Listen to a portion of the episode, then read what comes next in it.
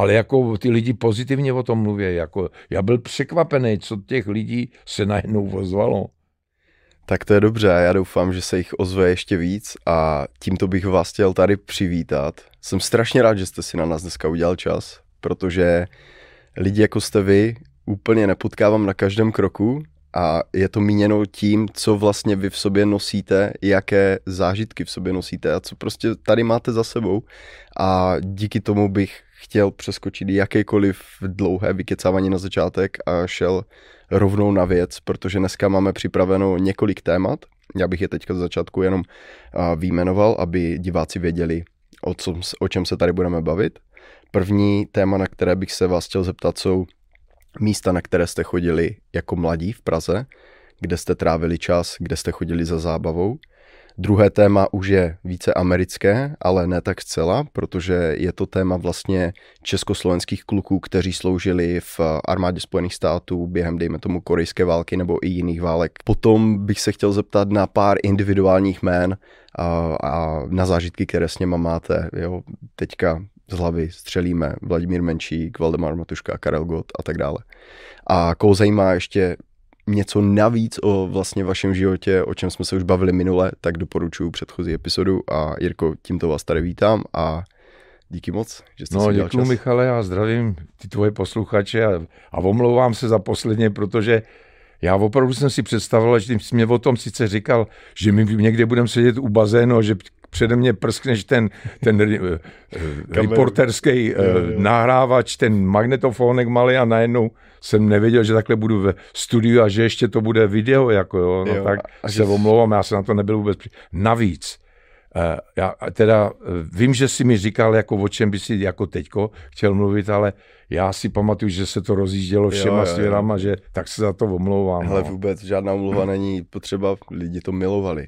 Začal bych právě tím prvním tématem a to je to, kde jste vychodili jako mladí. Já vím maximálně, že existuje kavárna Slávie a to je tak všechno. Jo. Já... Ta kavárna Slávie, ta víceméně sloužila, tam se tyhle intelektuálové scházeli.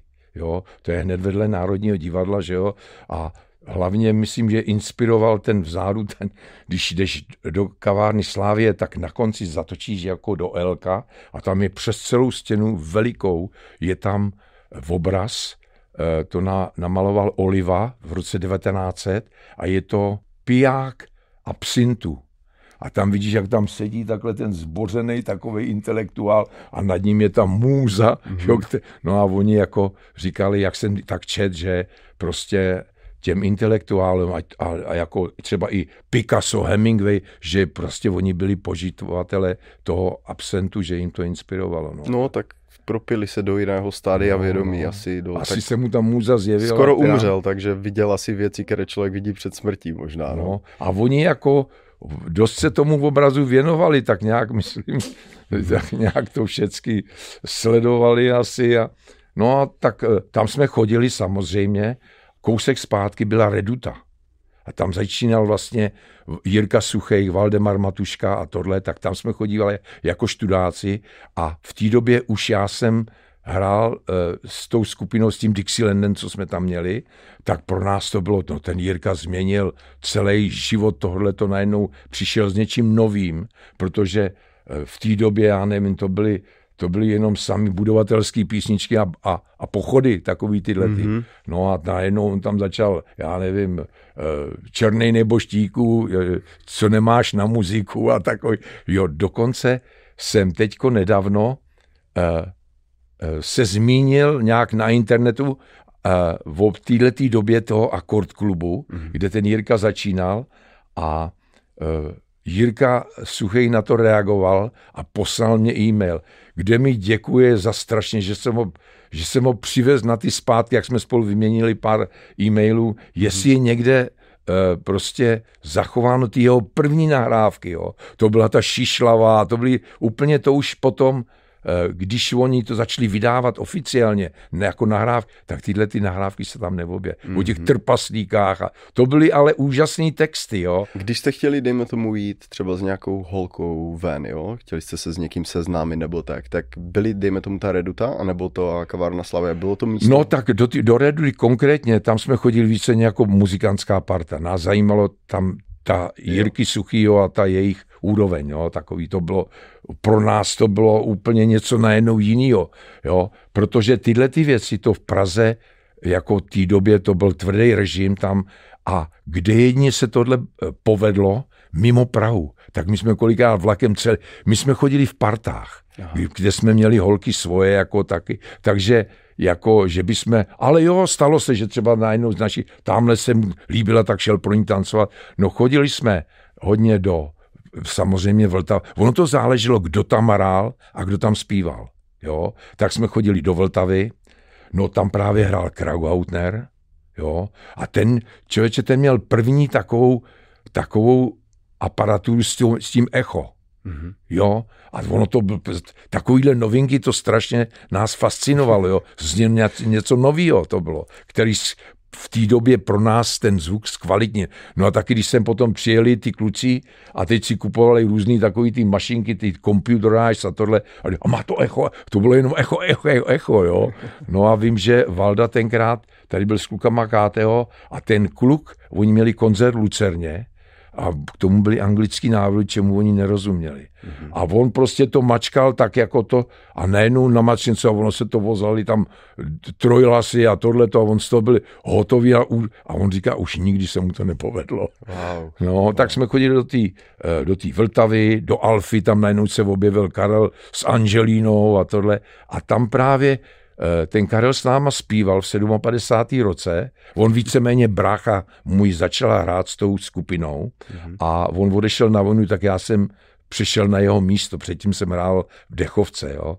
A takže tam jsem poznal v tom Radiopaláci toho Karla, který tam vystupoval s tou naší kapelou a on...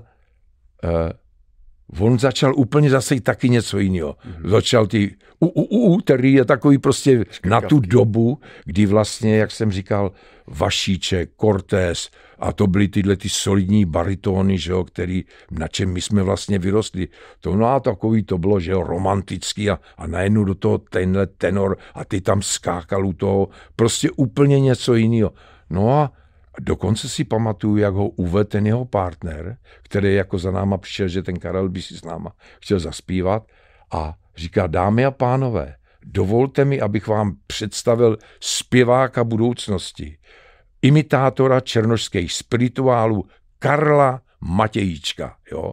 A teď tam vlít ten kluk, chudák, uši takhle tohle, žádnej zadek, rozumíš? A no a vidíš ten Karel, ovšem Karel byl strašně pracovitý, svědomitý člověk, který prostě nepoznal. Já jsem vždycky poro... Jeho vzor byl Waldemar Matuška, což bylo úplně něco jiného. O, to, o téhle rivalitě bych si chtěl bavit později. Později, dobře. Přesně, protože, protože tihle dva dělali jako, působili na stejném rybníku, ale každý byl úplně jiný a každý byl oblíbený právě proto, kdo vlastně ve skutečnosti je. Který z těchto těch klubů byste, nebo z těchto těch podniků byl prostě nejvyhledávanější, nebo měl v té době, dejme tomu v těch šedesátých letech, největší prestiž? Ono, jak jsem řekl, ono se to měnilo trochu. Jako furt ten podnik si zachovával tu svoji reputaci, ale třeba procentuální návštěvnost se mu zatahla zase kam, kde hrála jiná kapela, která začala být populární a zpíval, tak ono se to, to byla Akademická kavárna Siel, Radiopalát, Slovanský dům a v létě jsme chodili na, na, na ty zahradní takový, ty to bylo Střelecký ostrov, u Vaňhů, ve Stromovce to v jedno hrála dech, dechovka a v druhý hrál jako big band, jo. Mm. Tak ono to takhle se to... No a potom taky občas jsme se šli podívat do toho Veletržního paláce. Tam to bylo, to se říkalo nádraží. Tam byl tak dlouhánský sál a teďko, my jsme jim říkali zeměměříči a tam chodili takový ty, který uh, už dělali poloprofesionální ty tance, vždycky to naměřila teďko, to bylo, říkám, to bylo majli a půl dlouho, já on to dvanácti krokama přešel, to rozeběh, to, no tak ale bylo to všecko. A tam hrávala Procházka, což byl taky dobrý orchestr, jo, to, No. Takže ta noční Praha nebo ta večerní Praha na konci padesátých let, na, na začátku šedesátých, tak bylo to jakože fakt něco? Žilo to město fakt jakože žilo? Jako přes tyhle podniky pro nás, pro mladí určitě, to jako, to musím říct, že a ta hudba, díky bohu, prostě těmhletěm jako Vlach, Rauhautner, Bezupka, tyhle, a když tam přijel Brom a tohle, to bylo opravdu, to měl hudební úroveň. To jako zase musím říct, že i třeba v té době ne každý tenhle ten socialistický stát se dostal na tu, v té době na tu samou úroveň. Mm-hmm. Jo, jo, jako souhlasím, no, já jsem se díval teďka na právě několik pořadu právě s Karlem Gottem a on tam hodněkrát zmiňoval tu věc, že ho fascinovala noční Praha. Že jakmile skončil, jo, ve fabrice, tak prostě nedokázal si představit, že by seděl doma, ale bavilo ho to, že vyjde ven a vidí tu noční Prahu a vidí, co tam všechno může zažít. A říkal, že to byla právě jízda. No, tak on ten Karel, on dokonce potom zakotvil v té v té Vltavě, kde vlastně jeho partnerka byla Vlasta Průchová, která byla jako původní královna jazzu, jo. Mm-hmm. A e, což byla, byla mnohem starší než on, a byl tam už Karel Hála, ale to ještě měl vlasy. Což byl úžasný, vidíš, to byl bariton, ne? To byl ale pan zpěvák, opravdu. Karel, Karel byl jako, že jo, zpěvák, určitě to budeš vědět, že e, hraje nějakou skladbu a zpěvák nasadí a někdy se stane, že to netrefí hned do, na tu. A teď to srovná ten hlas. To se nikdy nestalo Karlovi Hálovi. Ten Karel měl, to bylo, ale Karel zase, jak on měl tu hlavu do strany, tak jsme viděli, kolik už jich má, jo. Ale úžasný člověk, no. Karel. Wow, ok. A řekl byste právě, že to bylo opravdu jako kdyby dobré dospívání, nebo už nechci říct jako dětství, protože člověku, když mu je osmnáct, řeší jako večírky a ty leci, tak už to není dětství, ale je to spíš jako dospívání, teenage věk a tak. Řekl byste, že to bylo jako dobrý, nebo byste řekl, já že... Já myslím, že jo, hlavně když to, já na to bohužel už jsem takový asi staromodní, když na to koukám dnešním pohledem, tak uh, my jsme byli študáci, my jsme neměli peníze. A co jsme měli? To jsme vrazili do oblečení. My jsme chodili opravdu jako, jako manekýni. Když to vidím dneska, jo. No, já si pamatuju, ten mi tam ta představě, když jsem měl tu Zlatou Prahu, tu restauraci, tak jsme tam dělali různý kulturní pořady, pak sem přijeli nějaký turisti a, a mezi nima a teďko ten říká, hele, že my tam máme, oni dělají entertainment, jako jo. No, kluk, pane, napudrovaný, namalovaný, víc jak ženská. Já jsem z toho byl vyvalen. Vojo účesu. Já nevím, čemu bych to přirovnal. Takový ty, něco jako ten Harry Potter, jo. Mm-hmm. Jako když horom udeří do štětky. Ty vlasy, jak mu stály, jo. Jak pórek. No, no. A teďko ona, chudák, to... Začala mluvit, a koukám, že tak jako brbla. A ona měla na jazyku takovou kouli, jo.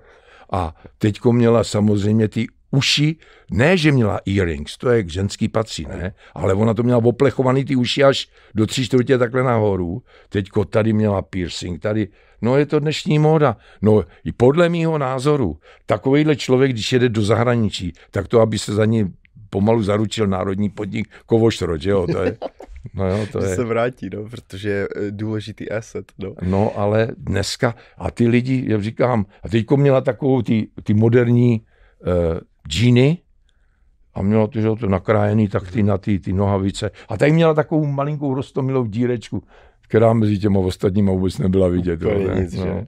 A když jste chodili na tyhle ty kalby a tyhle ty akce jako v té době, co jste nejčastěji jako pili? Bylo to pivo nebo jste byli, jako uh. asi jste pili alkohol, ne? To bylo asi v té době, i když vám bylo sedmnáct, osmnáct, tak jako nebyli jste svatí, ne? No tak my jsme byli, no tak jako...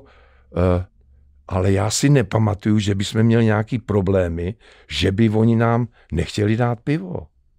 Já nevím, jaký byl, opravdu dneska ani neumím říct, jaký byl zákon. Mm-hmm. Jak ty říkáš, mě bylo sedmnáct let asi a když jsme chtěli, dali jsme si pivo, jsme dost, dokonce jednou si pamatuju, jsme byli v Alfě a kde můj kamarád dělal vrchního a on byl takový kšeftman, že jo, oni dělali ty kšefty a on někde koupil takovou malou dodávku nákladák kompotovaný ovoce, v tom byly ty dýně a tohle. A oni vymysleli a teďko ten měl plno nápadů a ten říkal, mě to začíná kvasit, co s tím mám dělat, čeče, já jsem myslel, že to prodám, že tím budu kšeftem, jsem koupil lacino a on to nikdo nechce. A on říká, koukám, už to bublá teďko, tak co s tím mám dělat? A oni vymysleli, ten jeho kamarád, to, to byl, to byl, tam zvítězil dobrý nápad nad zdravým rozumem, jo, prostě.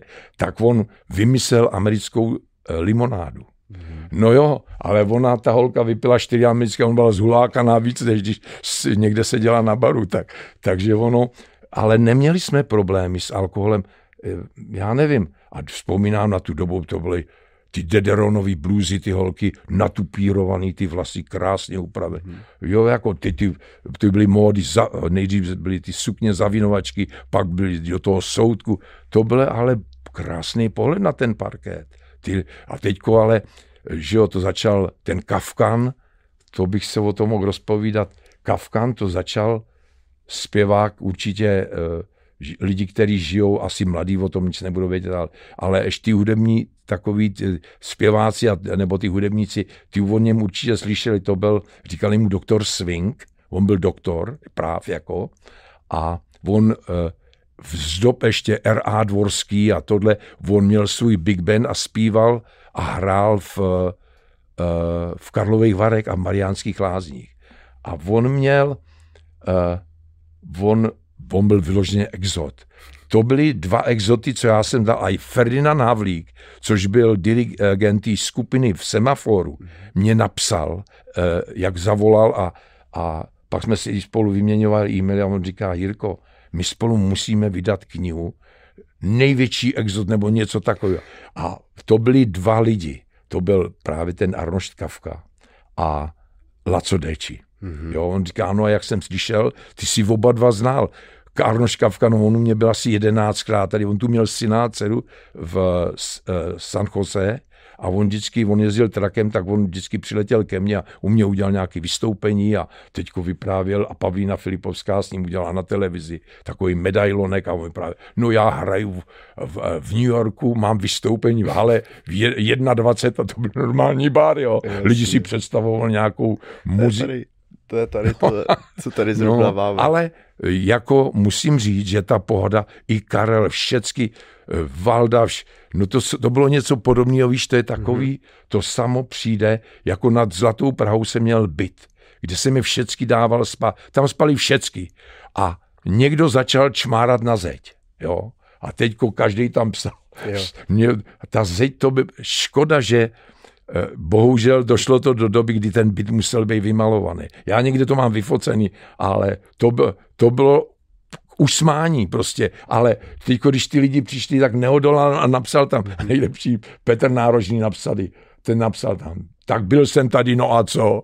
Valda napsal zase, prosím vás, zpěte, nechte slušného člověka vyspat. Mm-hmm. No a takový prostě, každý tam něco napsal. No. Každý se nad tím nějak podílel. No. No, no. A k tomuhle vlastně se pojí ta, to druhé téma, které jsem chtěl s váma probrat, ale ještě mě napadá jedna otázka a to je taková, já si to pořád snažím nějak představit tu realitu v té době. Jo? Já dejme tomu rok padesát devět, jo? Z mého pohledu rok padesát devět jako těžká totalita, jo? Takhle to mám v hlavě za, to byla, za, zafixované já, všichni ještě oplakávají Zápotockého, jak umřel nedávno a tak. A teďka představím si, dobře, jsem v nějakém baru, v nějaké kavárně nebo něco a přijde nějaká slečna oblečená, jak jste teďka popsal, jo? Různé sukně a tak. Jako, co bych jí měl říct, když jsem za ní jako přišel a jako telefon nemá, číslo žádné mi nedá, jako jak se s ní vůbec dokážu potkat podruhé, jako, no tak... jak, jak vidí mi tam, a mu, nejenom, že ji musím zaujmout, ale musím vymyslet, jak ještě zjistit, jako kde bydlí nebo nějaký kontakt na ní, zkuste mi říct takový nějaký příklad toho. Tak jestli si tak pamatuju, tak to byla taková studentská, jako víceméně, ale nejenom studentská, to byla vžitý taková mentalita seznamování, že prostě většinou se to, to nejlepší příležitost k tomu seznamování právě byly tyhle taneční takové zábavy, nebo ty zábavy, ty čaje, a, nebo ty, ty, vůbec ty místa tyhle, jo, tam chodili ty mladí lidi. No a když přišel tancovat, tak většinou první nabídka bylo ji pozvat do kina. To byla taková, no a uh, to teďko už uh, třeba když to kino, a tam už člověk potom poznal, jestli z té druhé strany byl zájem nebo je, nebyl je. zájem. No a, a hodně v tom, hodně v té době na nás, jako sedmnáctiletý nebo tak, vliv mělo to tancování. To se tancoval ten Holanďan, jo, a to jako, on se to nesmělo. A si pamatuju, oni udělali, oni jim říkali pořadatelé, měli červený pásky a oni normálně, jak, to bylo prostě americký způsob tance a to bylo zakázaný. Jo?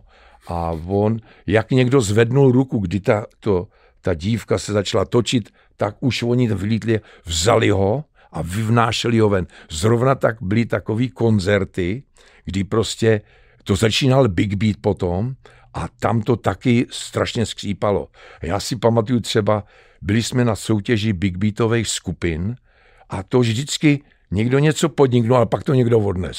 Ten, kdo to schválil, kdo to povolil, nebo kdo byl tam manažer, vždycky to někdo odnes. Jo?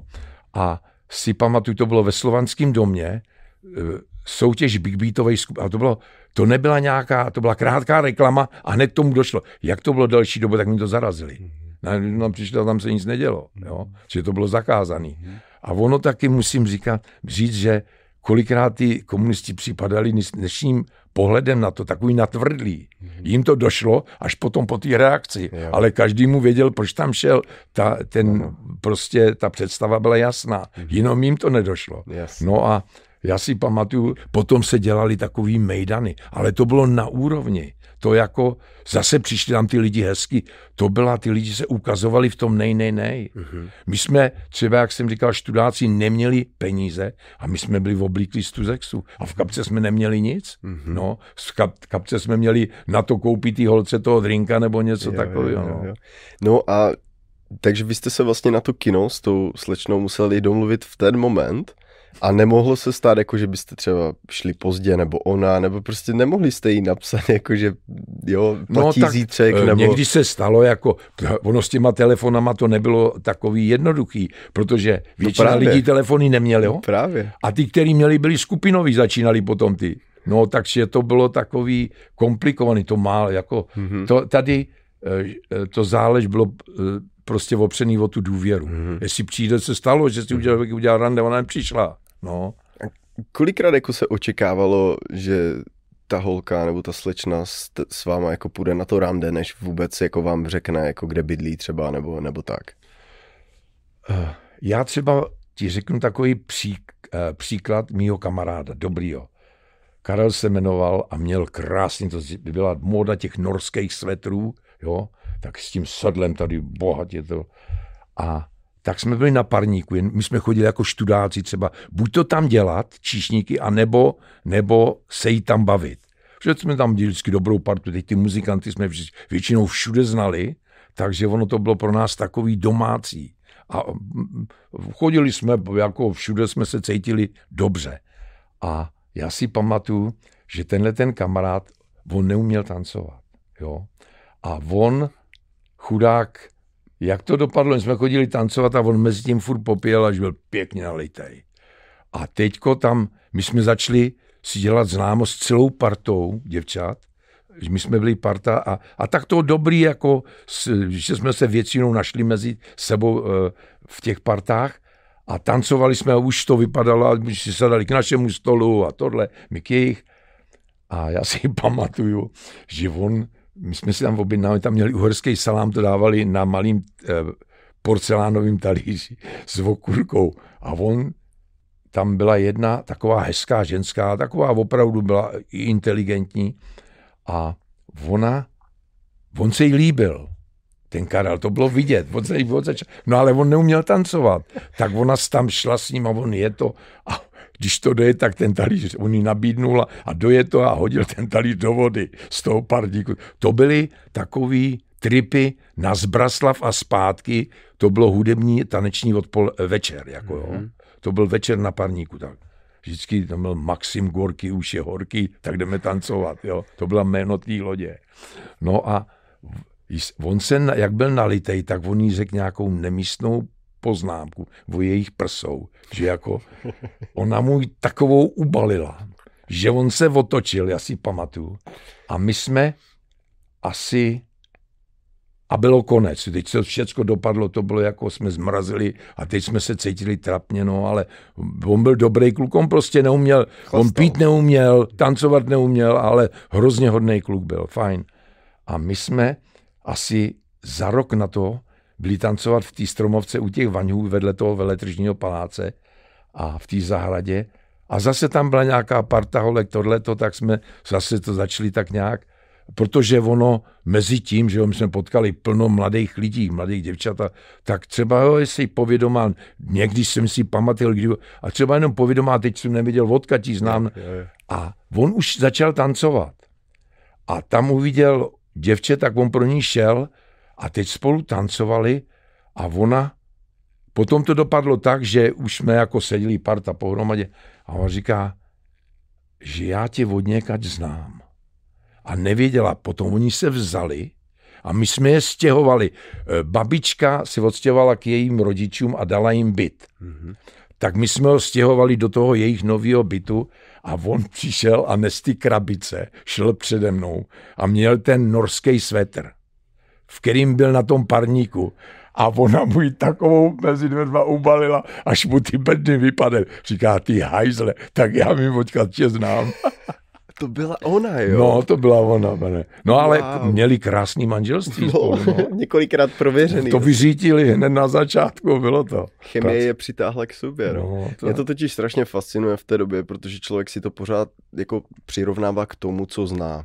Jo, z dneška. A dneska, když vidím, jak funguje jako randění a tak jako všeobecně. To já si zase neumím představit, jak to funguje dneska. Jako už jenom to, že jako člověk se zeptá, jo, ženy na telefonní číslo prostě nebo něco takového, tak tohle už samo o sobě je přece úplně mimo váš záběr toho vašeho světa, protože tam mm. jako žádné telefonní číslo no. nehrozilo, že by v roce padesát osm ona řekla, jo, tady mám nový iPhone a tady a nebo zavolej, takový prostě. Si do, většinou, když už dala, třeba jí na tom záleželo a dala tomu klukovi ten, to telefonní číslo, tak mu třeba dala do práce. No jasně. A teďko, teďko mu řekla, nevolej v tuhle tu dobu, to moje bosová a takový prostě, k tomu dostal takový instrukce ještě. No. Nebo domů, tak když volá rodičů, no, tak taky, no. musí, musí vědět. Nebo ti řekla, kterou dobu jenom můžeš volat, nebo bylo to zajímavé. No. No. Jo, tak právě proto jsem se na to chtěl zeptat. No. Další věc mě zajímá a myslím si, že jste jeden z mála lidí, kteří nám vlastně o tomhle můžou něco říct a, a to je to téma vlastně těch kluků, kteří tady přišli, buď se už tady narodili, anebo tady přišli v mladém věku s rodiči, ale tím, že tady žili, byli často američtí občané, tak se k ním vztahovaly i povinnosti amerických občanů, to znamená služba, jako armáda, může to být námořnictvo, může to být jako cokoliv. Ale každopádně tíhle, ti kluci často z běžných vesnic a městeček jako v Evropě se dostali do Koreje, do Vietnamu a tak. A oni potom v pozdějším věku chodili právě k vám do hospody. Jo. A mě by zajímalo, jestli si na někoho takového z těchto kluků vzpomenete, jestli vám třeba říkal něco, co zažil a tak. Já jsem vždycky nějak, já nevím proč, ale asi můj táta měl něco podobného a snad to máme v genech nebo co. Já jsem vždycky měl takovou tendenci shromažďovat kolem sebe partu, dávat lidi dohromady, což jsme dali s kamarádem, na vojně jsme se potkali v nemocnici v Olomouci na Hradisku. A tam jsme se domluvili, že po vojně jsme oba Pražáci si dáme do a dali jsme partu zrovna včera. Měli, šed, jsme měli šedesátý výročí a on mi volal, odpoledne mě volali z toho, jako, z toho že mají tu, tu slezinu. No, že mají tu slezinu. A co bych řekl tomuhle tomu, jako uh, rozených Američanů, znal jsem, ne že ne, ale těch jsem tenkrát tady bylo tak silná, letitá emigrace, mm-hmm. že, ale ten život byl prostě finančně úplně jinak dostupný. Mm-hmm. Já jsem bydlel na první eveni mezi sedmdesát čtyři a pět na to je, což je trošku prime area mm-hmm. a platil jsem čtyřicet čtyři dolarů prvním poschodí přímo na eveniu. A oni vždycky říkali, nes, pamatuju, v Americe jedno pravidlo, nesmíš platit za rent víc, než vyděláš za týden. To dneska já znám lidi, kteří platí wow. třítedenní vejplatu, platí za činži nebo tak. Mm. A e, no, když to víme, já jsem vydělával devadesát šest dolarů, můj první vejplata. Teda dělal jsem sedm dní v týdnu, já jsem, jak se říká, obarevnej, mm. ale, ale prostě. A s bratrem jsme potom bydleli spolu, když on přijel do Ameriky. a dávali jsme deset dolarů týdně na nákupy. A chodili jsme na rohu, tam byl supermarket. To bylo zajímavé. Za komunistického režimu. Já tam přišel a tam koukám a tam, jak končily ty regály, tak tam byl takový poslední regál u toho stropu a tam byly vyrovaný ty konzervy, ty pražský šumky. Takový ty vejcovitý, jo. No nebo e, tam byl český liquor store a tam jsme chodili kupovat becherovku, e, tu, jak se to jmenovalo, ta Třešňovici, a měli tam český likéry. Mm-hmm. No, v New Yorku. A měli e, plzeňský pivo v tom supermarketu. To byl Grand Union, se to jmenovalo. Mm-hmm. A e, si pamatuju, že six-pack stál asi čtyřicet devět centů. No a já jsem jezdil za kamarádem potom na víkend do Pensylvánie, který tam měl opra- autoopravnu, tak vždycky tam jel, něco jsem, koupil jsem maso, na, teď tam byli, měli svoje, to byly jako jatka. Na downtown to byly velký, čtrnáctá ulice a Washington Street, to byly dvě ulice a jedny jatka vedle druhý ve velký, a tomu nosili půlky prasat a tohle. A tam já jsem vždycky nakoupil, jsem třeba koupil Kejtu a jel jsem k tomu kamarádu, jsme tam dělali barbecue pot, a tak jsem mu koupil becherovku a, a protože to bylo v neděli a třeba tak jsem řekl, já koupím ještě pivo, že pivo, všechny pivo. A v delikatesu, kde je to mnohem dražší, jsem platil dvě padesát devět za celou bednu Plzně. Wow. Dneska to stojí skoro, já nevím, skoro čtyřicet dolarů. Jo. Wow. Takže, no a co se týká těch, tak víceméně já jsem se pohyboval porád mezi těma, těma, těma Čechoslovákama, protože ta československá čtvrta byla od nějaký šedesátá druhá ulice až do, kde ono si ty konce už tak prolínali s jinýma národnostma. Jo. To se to prolínalo s Maďarama, potom nahoře kolem tý sedmdesátá osmá a devátá Ale a zase na šířku to bylo od York Avenue k tým Lexington. A to byly, jak jsem ti říkal, tady v té době těch mrakodrapů, v této áreji, to si spočítal na jedné ruce, to byly všechny ty brownstony, mm-hmm. jak dělali s těma požárníma žebříkama, jo.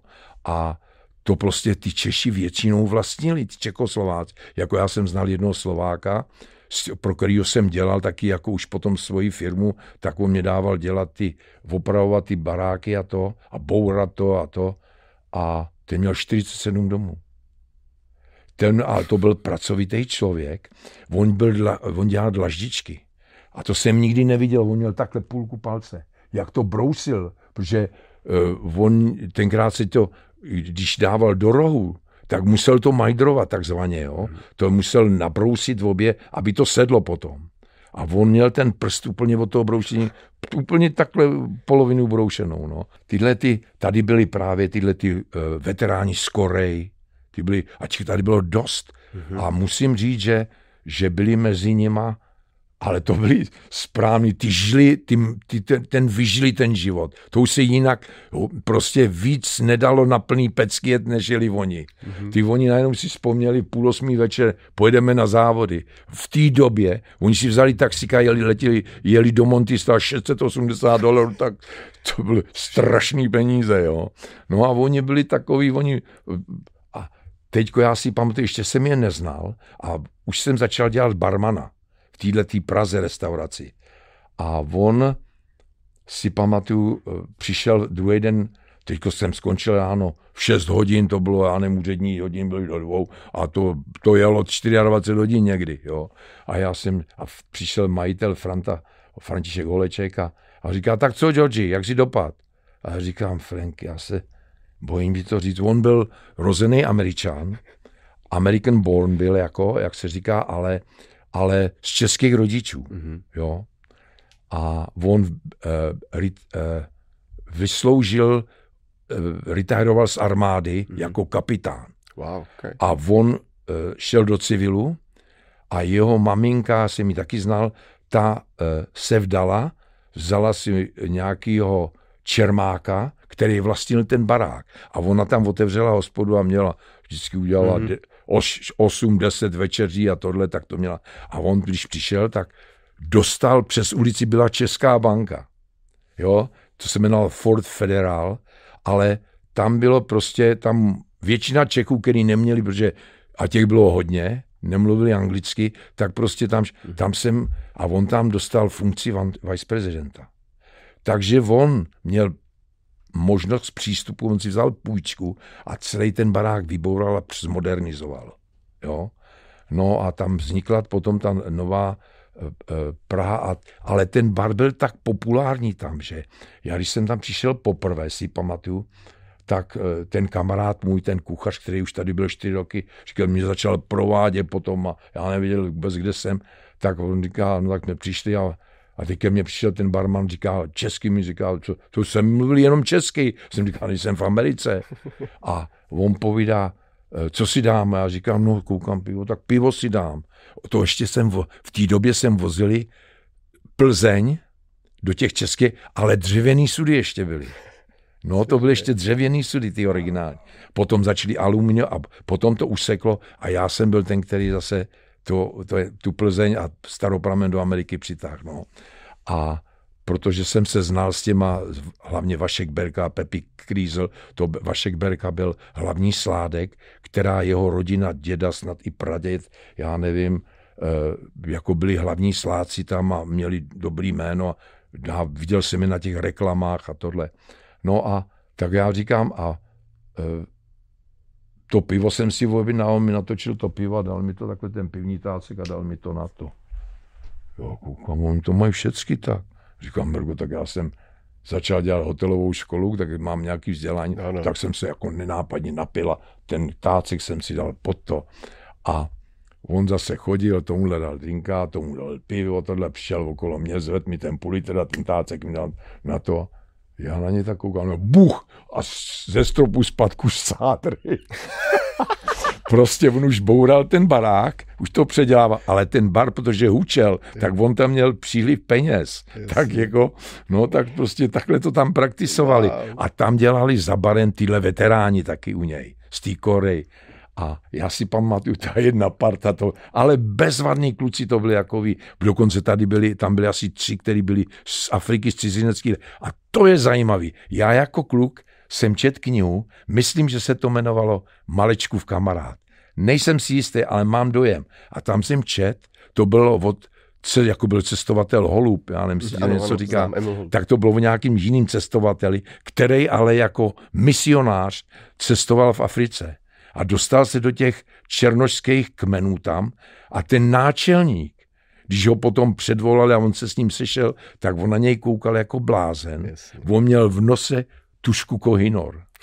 Normální tušku Kohinoor. No. A já jsem to četl, tak jsem se tomu vzal. No ale knížka je knížka, že jo, vy mi...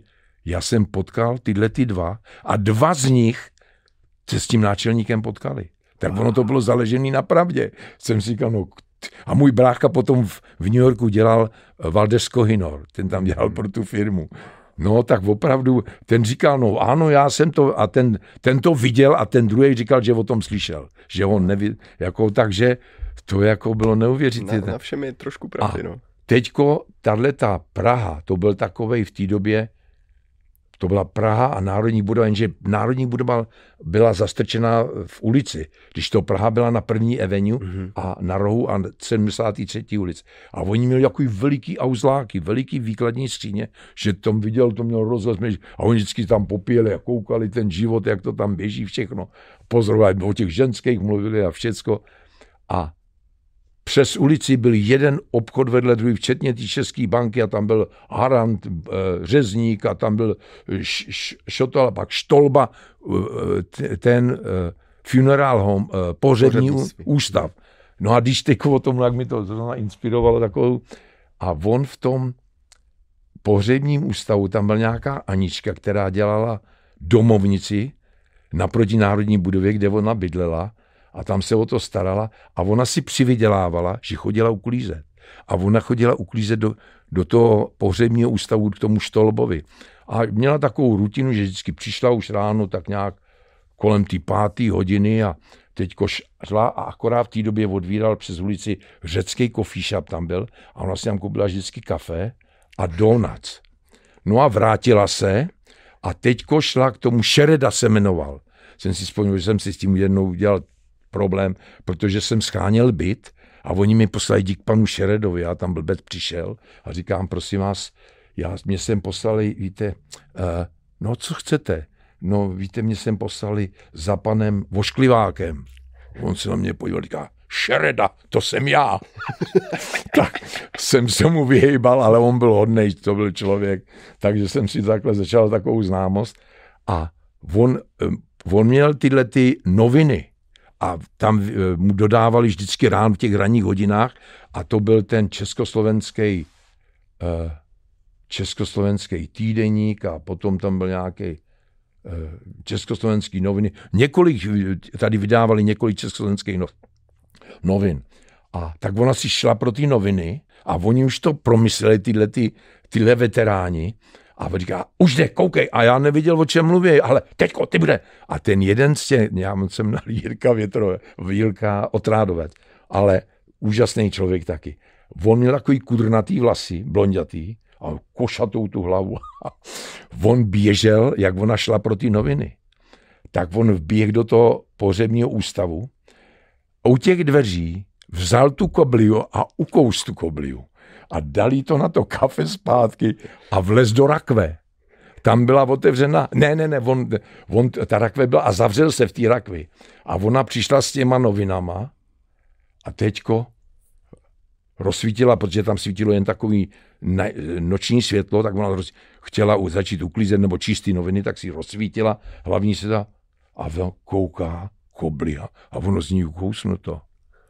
Tak na to koukala, neviděla, co se stalo a najednou kouká, z rakve se odvírá a on z toho vystrčil ty ruce takhle, on měl tu, rozcukal si ty vlasy, on měl, ona vyletěla úplně chudák, hystericky řvala a vlítla, nic nebylo otevřený, jen ta Praha a on tam, a oni se ptali, co se stalo, i když to všichni věděli, protože jsme to koukali z toho okna, jo, ne?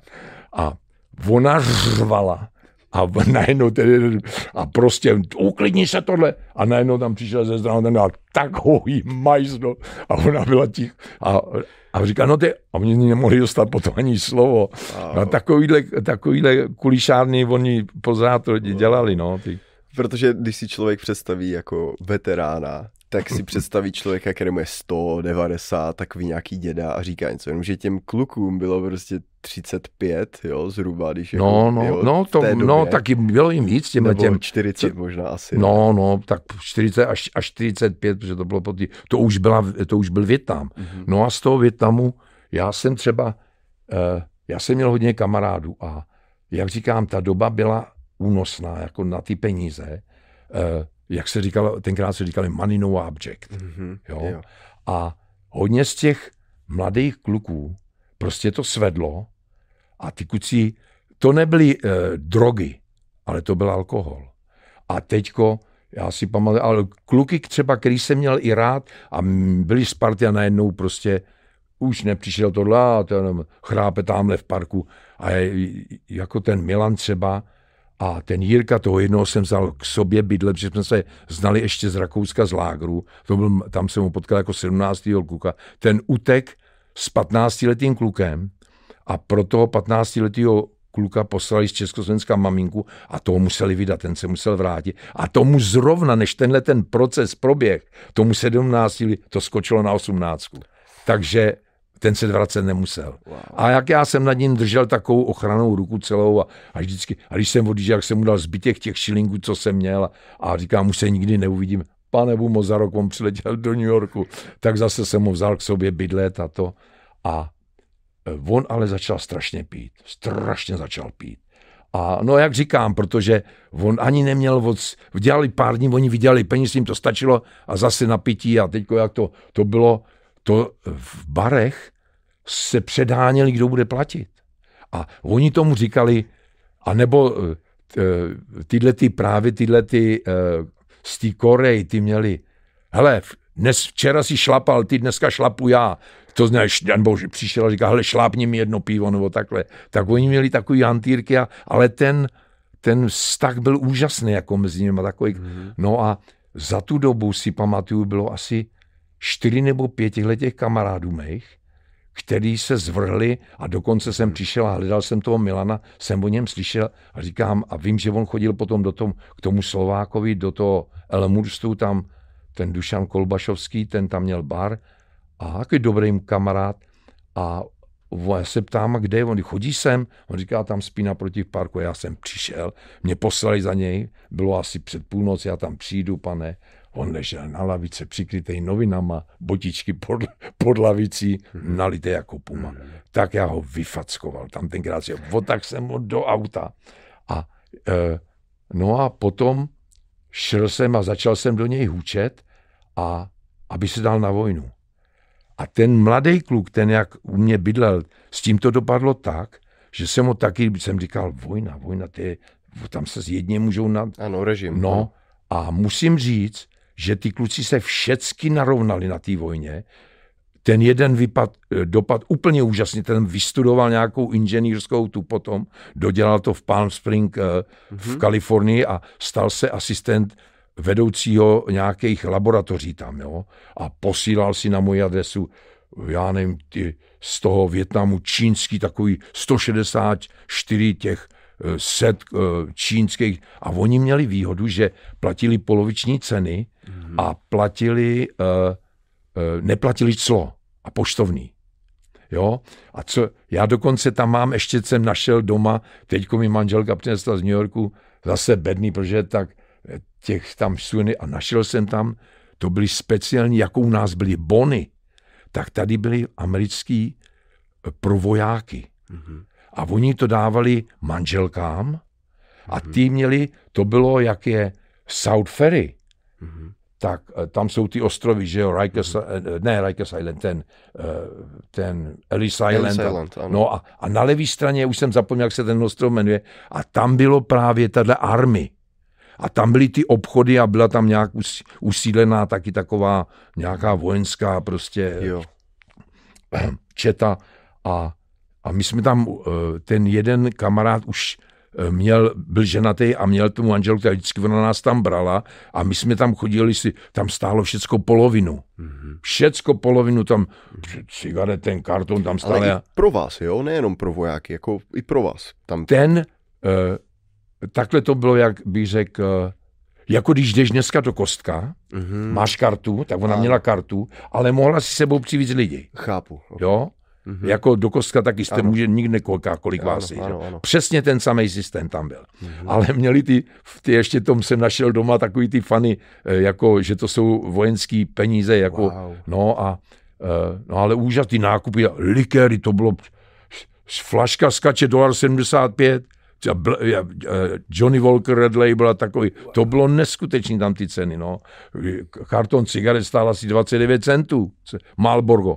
No, to bývaly. Do... No, tyhle ty věci v Americe, jako myslím i na celém světě, vlastně eh, ta výrobní cena je strašně nízká. U obou. Jak ten likér, tak, tak to. Ale ty daně. Na to oni házejí daně, na tom oni vydělají. To jsou všecko daně. Jo, tam já nevím, tam je na tom osmdesát pět procent daní na té ceně.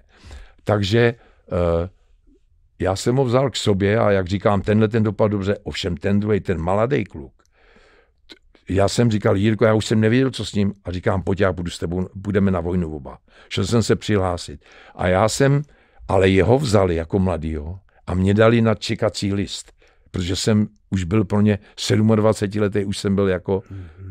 Nezajímavé. Mimo tu braketu, jako, jo, jo, jo. že bych šel okamžitě. Ano, ano. No, tak uh, jeho vzali a on valentíroval do Vietnamu, on valentíroval nad, uh, do džungle, do ty razie, on prostě, a on bral veliký peníze, jo. Ale on, jak ty kluci říkali, on byl jeden z nich, který bral ne. Ovšem on tam začal drogovat, jo, a uh, ale byl takovej, přijel domů a úplně bez peněz. Oni je dopravili do Georgie, tam měli zadarmo a z Georgie měli takový no, uh, centrální místo, kam už si sami jeli. Jo. A on mě vždycky z Georgie volal, já mu posílal, jsem mu platil letenku a on, ne, prostě on byl bez peněz. Všeck, on když skončil tu dvouletou vojenskou službu, tak všechny ty kluci si přivezli, no ten Milan, ten to bylo, už tenkrát Night Vision měl, ten dalekohled a prostě úžasné věci, jako, jak říkám, za, za pakatel, za polovinu cen. On si přivezl, který z nich nejvíc vydělával, jak říkali, on si přivezl takovýhle štos, pornografických fotografií a hrozná kvalita ještě k tomu, abych poznamenal.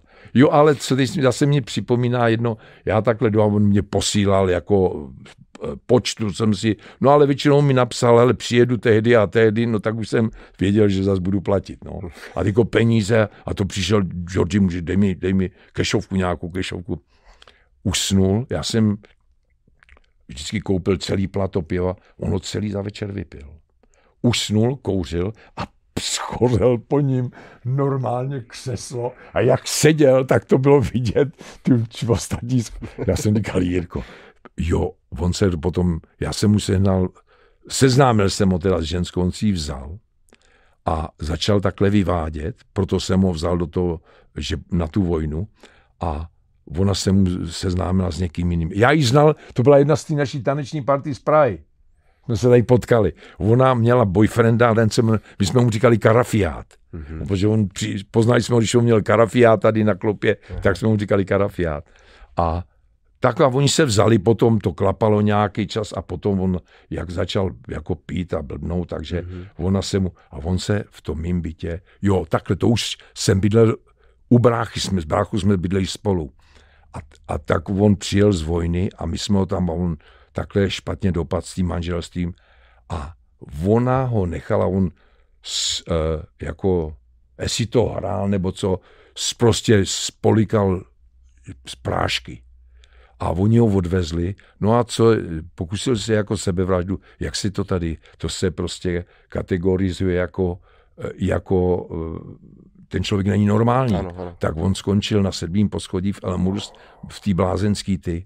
No a já, teďko tak já jsem se najednou dověděl, že on tam je, ale že jsem ho nemohl nikde sehnat, jo.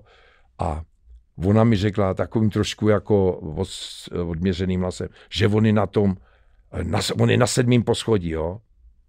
Tak já jsem se tam za ním vydal a teďko to a říkám, ale div, on není blázen. A on se, teďko jsem viděl, tam, oni mi pustili dovnitř a tam mají tu návštěvní místnost a teď jsem tam ty lidi viděl, některý opravdu byli blázni. Hmm, říkám, ale on není blázen, ale tady se z něj blázen stane. A on, hele Jarka, kdy přijde tohle? No a potom přišel den, ona ho měla přijít vyzvednout. A my jsme se domluvili, že se tam sejdem a já jsem mu přinesl taky nějaký věci a ona tam šla hodinu přede mnou a podepsala a napsala, že si nepřeje, že, že on je životu nebezpečný. Ona už měla jinou známost, a, tak ona a věděla, že on prostě by, že, že on by nebyl pro ní jako přínosný. Že by zazdělal nějaký scény a to. Tak je, nakonec jsem ho já musel vyzvednout. Já, asi po týdnu se mi podařilo, oni, protože, ale já jsem nebyl člen rodiny. Mm-hmm. Tak nakonec říkám, jako on nemá nikomu, on se v života v životě nedostane.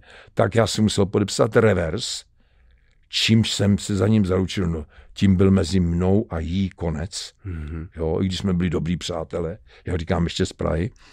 A ona nakonec, on asi třetí den, co byl doma z toho bláznice, se začal, se pověsil v bytě. No brácha okamžitě z toho bytu vyrazil. My jsme na, nevím, jestli on to všecko dělal, ale normálně visel.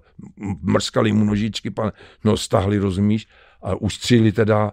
A nevím, že měl takový timing, akorát, že my jsme vešli, jako, tak snad to chtěl, nevím, opravdu ne. No ale byl jako, on byl nešťastný z ní. No a on byl potom v tom Vietnamu a jak říkám, komunikovali jsme s ní to poštou, hlavně když on měl. A jednoho, najednou jsem dostal balíček malej. A v něm byla, v tom balíčku byla vesta taková, jako maskáč, ale bylo to hedvábný a mělo to takový modrý underlining a zvenku na zádech byl, byla vyšitá mapa Saigonu. Jako jo. A já do dneška tu vestu mám, akorát jsem jí dal vyprat a ona se mi trošku jako, ale mám ji jako.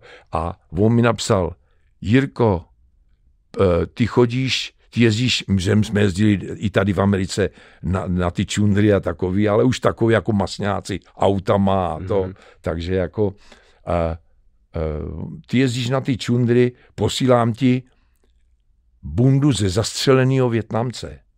No tak já, to, Vietnamec, jo, ten musel mi být takhle, jo.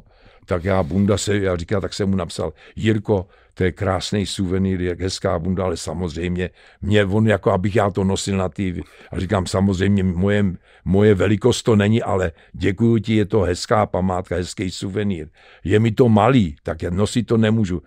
Já jsem dostal asi za měsíc pohled, když se mnou šel kamarád ke mně nahoru a já jsem otevřel tu mailbox, z toho vypadl dopis. A on mi ho takhle podává, kouká, kdo to píše, to je prázdný. A tam byla jenom adresa, známka a tam bylo napsáno v tom, kde se psalo, jo, tak tam bylo napsáno, sorry George, zastřelím ti většího. Ježíši Kriste. Ten normálně. To byl fakt pacient. Ten můj kluk, ten můj kamarád, co šel ke mně, jsme spolu dělali číšníky ve, v největší tam tý rybárně. Ten se na fleku počůral. Páne, ten byl hotovej úplně. To bylo, to jsou sorry George, zastřelím ti většího. Ten do dneška se tomu směje, když s ním o tom mluvím. No. To je neuvěřitelný. No a to byla taková, ta, já nevím, ta Amerika byla pro nás ves, a tady ty lidi byli veselí, jo. Hmm. A furt se něco dělo. Teďko, jak říkám, ty žili česky a slovensky. Tady bylo sedmnáct cestovních kanceláří. To, a teďko ty měl napsáno Tuzek, se posílal Tuzek přes ně, jo, ty balíčky, kde ty lidi museli mít, jo, bónama nebo valutama to zaplacený v Česku. A e, kolik bylo? Sedm řezníků, asi deset pekařů a toho bylo pět zlatníků a, a, a optik a prodávač vysavačů a všecko. Drogerie a mm. hardware store, všecko a to se říkalo, to měli Vepřovský lékárna a Polák, taky Čech a, jako železářství, to všecko ty lidi nemuseli, mm. jako ta moje domovnice, jak jsem říkal, poslední ta tady byla čtyřicet dva let a nemluvila, neuměla vyplnit ty papíry do, do toho důchodu. Wow. No tady byla, a taky taková scéna tady byla, ten jeden pekař, ten vždycky chodil a ten byl takový nej, nej, měl nejlepší jako reklamu a to a, a on chodil na Vánoc, před Vánocema po těch restauracích a po barech hlavně a bral v objednávky a dělal vánočky, ale výborný a vánoční cukroví a tohle. Ty lidi si objednávali a on jim to prostě přinesl zase do těch barů, tak, takhle dělal po straně ještě biznes. A on se dostal do takového prekérní situace, že skončil u soudu. Totiž co? Jeden zákazník ho žaloval, že si koupil u něj dalamánek. Víš, se dala, no, dala, že si koupil dalamánek a že v tom byl šváb. No, což Pekárna. v pekárnách se občas nějaký najde, jasně, že jo? Zapečený. Zatoulá se tam. A on už měl asi pátý stání, nebo jak to bylo. A ten soudce jako říká, no jako, proč to vlastně, co to tady, víte, vy si myslíte, že to nestojí nic, takovejhle soud? Tak uh, on říká, tak jak to vlastně, proč to, a on říká, no jako proč, já jsem to slyšel, a on říká, no a dokázal vám to, on říká, já jsem žádný důkaz nikdy neviděl. Tak on na toho žalobce a říká, máte nějaký důkaz? A ten člověk do té tašky takhle to vyndal, takový ten papír to rozbalil a tam měl ten roz, celý, ale byl rozlomený na půl a v tom byl ten šváb. A ten, ten, tra, ten říká, ten majitel té pekárny, Králíček, můžu to vidět? Jako, já jsem to nikdy neviděl. Můžu to vidět? Proč vlastně jsem souzen? Tak on to dal tomu zřízenci, tomu uniformovaným, že tak ten to vzal a nese mu to ukázal, tak to udělal. Vzal, vzal to takhle, kouká na to, vzal to na sněto a řekl, že to byla hrozinka a bylo po soudech. To byly, to byly pořád takovýhle nějaký, no a potom ty si dělali z toho srandu, že ten, že v tom hotelu, že prej, že prej ho soudili taky, že, že tam měl nějakýho zákazníka, že na noc a že ho soudil, že našel v ložním prádle, mm-hmm. ve skříni, že našel mrtvýho kakaruče, jo, toho švába. Mm-hmm. A on říká, no, slavný soude, ten jeden kakaruč mi tak moc nevadil, ale ty miliony, co přišly na jeho pohřeb. No, ty lidi se jako bavili. Uměli tenkrát si udělat i z toho neštěstí jako srandu. No, no, no tak, tak to bylo nějak. Ok, Jirko, no, tohle je fakt tohle výživné téma a teďka bych se přesunul vlastně k těm lidem, jo. Já, vy jste obrovská studnice jako těchto těch um, zážitků a zkušeností a právě proto jsem strašně rád, že vás tady máme a první člověk, na kterého by se vás chtěl zeptat, je Vladimír Menšík.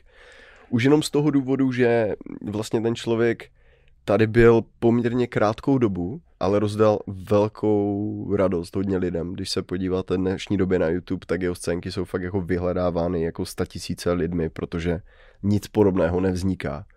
A v té době, v těch šedesátkách, když jste se tam motali, tak asi jste pravděpodobně i na něho jako narazili při nějakých jako pivních no, závodech a maratonech, jako, ne? Neznali jsme se jako osobně kamarádi, mm. jako, ale měl jsem možnost ho potkat asi pětkrát a řeknu vám, ten člověk, to byl neskutečný talent, který žil a hrál dvacet čtyři hodin denně.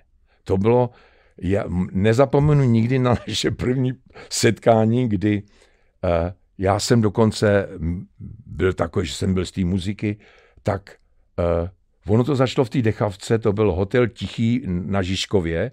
My jsme hrávali tam na zábavách. A to byla taková, tobě jako byli na moderní, tak byli na dechu. Mně bylo jedenáct roků. A já jsem hrál s hudbou už. Já myslím, že jsem ti, ty jsi viděl tu fotografii, ne? Že jsme ten orchestr, kde mi tam kouká jen půl hlavy takhle. Myslím, Neměl že jsem to? neviděl. Myslím, no, že ne. Tak prostě to byla fotka po koncertě, jo? A já jsem nahoře poslední zadě a koukám jenom takhle půl hlavy, protože jsem byl nejmenší, jedenáct roků mě bylo.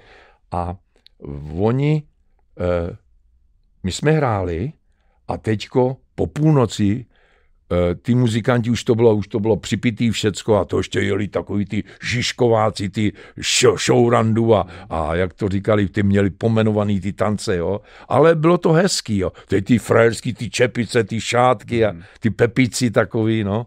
A on, eh, oni to měli udělaný tak, že ten, kdo byl vedoucí té naší kapely, takže po půlnoci se to uvolnilo a oni řekli, jak byla půlnoc bouchla, jedeme malá parta.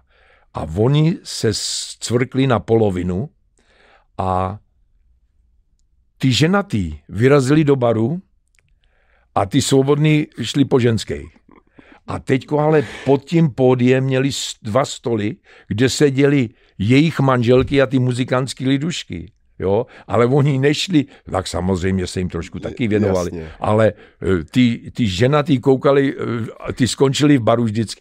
A tam byl jeden člověk, to byl klarinetista, hodnej člověk, ale on, a on se jmenoval Krása, ale chudák to byl protiklad to, úplně toho, jak on vypadal. Jo.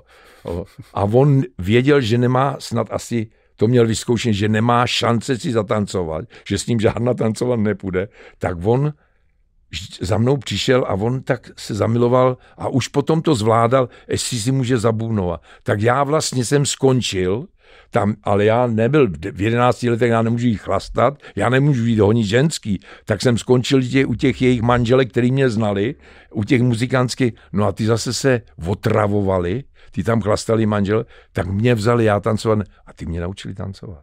A já si troufnu říct, že i můj brat, my jsme byli jako dobrý tanečníci a uh, uh, si pamatuju, že uh, v té partii jedný byl jeden kamarád, ten právě, jak jsem říkal, dostal tu facku, mm-hmm.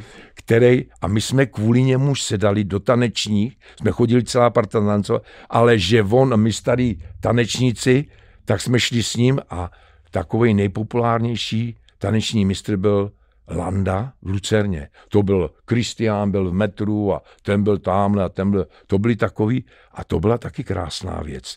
Ty, a dokonce jsme, on viděl, že umíme tancovat, tak on z nás udělal, když byly plesy se dělali, tak to vždycky z každého rohu vytancovávali dvě nebo tři dvojice, jako pamatuj, určitě si viděl takový ty vídeňský, ano. Tak se to snažili prostě tak nějak to. To byla taková forma, no a e, takže dokonce jsme mi přetancovávali takhle, ale když jsme měli takový, to potom, jak to říkají, že je prodloužená, ano. Jo, mhm. Pak byl věneček, a my jsme, my jsme měli ty, ty naše taneční uh, lekce v malém sálu Lucerny a ten má sloupy.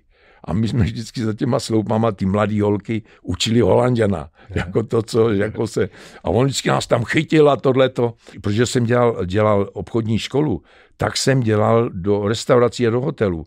Tak nějaký kluk sehnal a my jsme chodili do Lucerny, do Lucerny přímo na ten sál si přivydělávat jako študáci, že jsme jim nosili plata plata eh, piv nahoru do těch poschodí, že tam byly třeba číšnice nebo i číšníci, no a nechtěli to tát nebo neunesli, to bylo, bylo těžký to plat. Tak my jsme jako mladí to tam nosili a oni to rozdávali, jo, prodávali teda. A eh, já si jednou zažil jsem ta, ježišmarja, pamětníci určitě pamatujou skandál o karamelové lady. Karamelová lady byla, to psali potom, to byly noviny, které se jmenovaly Večerní Praha, z nový akorát začaly za mě vycházet. A tam byly soudnička, tomu říkali, paragraf vedle toho a teďko věci, které vycházely a tato Karamelová lady, jako některé jiné věci, jako Mar a Mary, Mařenka a velbloud, ta zase byla holka, která se vdala do, do, za Araba a on ji vyměnil za velblouda a takový, tak to byly věci, které vycházely na pokračování.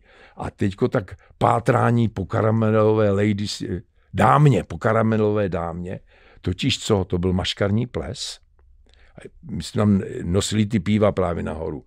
A jedna najednou se tam objevila, no což bylo v té době, že jo, dáma, která měla šaty rokokový a celý pošitý karamelama, nastehovaný na ty papírky. No ta přešla jeden ten sál a na ní nebyla jedna karamela. Ovšem mělo to hrozný následky. Do hodiny ani ne. Na záchodě nenajdete takový bordel, jako bylo na schodech na Zábradlí. Ty lidi to nevydrželi. Hlavně ty záchody byly všecky, všecky měli průjem. To bylo strašný. No a to byl kriminální čin, oni o tom pátrali několik měsíců. A snad jí nenaš, nena, nezjistili. Ona přešla to jedno ten sál a zmizela. Jo? Wow. A ono to bylo o takový týhle český nenasytnosti, mm-hmm. kdy oni něco zdarma tak vormali si karamel a každý si dal. No ale kdo si dal tu práci ty karamely napíchat, jako to nevím. No, wow. No to byla taková nějaký věc. Pokus o hromadnou otravu. Nějaký. No to byly. Wow. A on tam hrával na těch plesech a potom to, to byly vlastně taneční večery, soboty a neděle a tam hrával Vlach a zpívala tam Iveta Simonová s Milanem Chladilem. To už uh, Iveta přešla od Bartáka z, z, ze Slovanského domu k Vlachovi, přetáhli a Milana jsem znal, protože já jsem vždycky jezdil, já jsem hrál v té kapely na Žižkově, to už jsem byl, jak říkám, už jsem chodil tancovat, už mi bylo, já nevím, se před vojnou to bylo, no. A můj bratr se oženil do baráku, vzal si domovnice dceru a nahoře v pátém poschodí u pana, u svýho strýce, pana Ptáčka, bydlel Milan Chladilů. Mm-hmm. A takže jsme se potom seznámili tam s Milanem, my se potkali tamhle, tamhle, tebe znám a tohle. Jo, to, a já jsem to zase využil, že jsme se seznámili. A on, ještě bych rád tomu Milanovi řekl jednu věc. E, jako, tady jsem mluvil s lidma, který ho znali, tak, jak jsem ho znal já. Oni o něm říkali, některý lidi poberta. Ovšem, on byl úplně jiný. On bral věci a měl toho plnou garáž, ale on to bral proto, že každou věc, kterou vzal, on věděl, že někdo to, nikoho zná, kdo to bude potřebovat. Jo, jo. A jinak byl štědrý kluk, to byl jako. A dokonce jsem s ním měl takovej, že jsem mu poslal po jednom Slovákovi, který se vracel odtať, pozvánku, a aby pozval jsem Ivetu a jeho. A on, jak ty zpěváci, jak to bývalo, protože měli i ty mrtvý sezóny a to, tak oni měli patronátní podniky nad sebou, jako. Oni je dávali, do, aby to finančně nějak tak vyrovnávali, ne, v tomhletom smyslu to bylo udělané.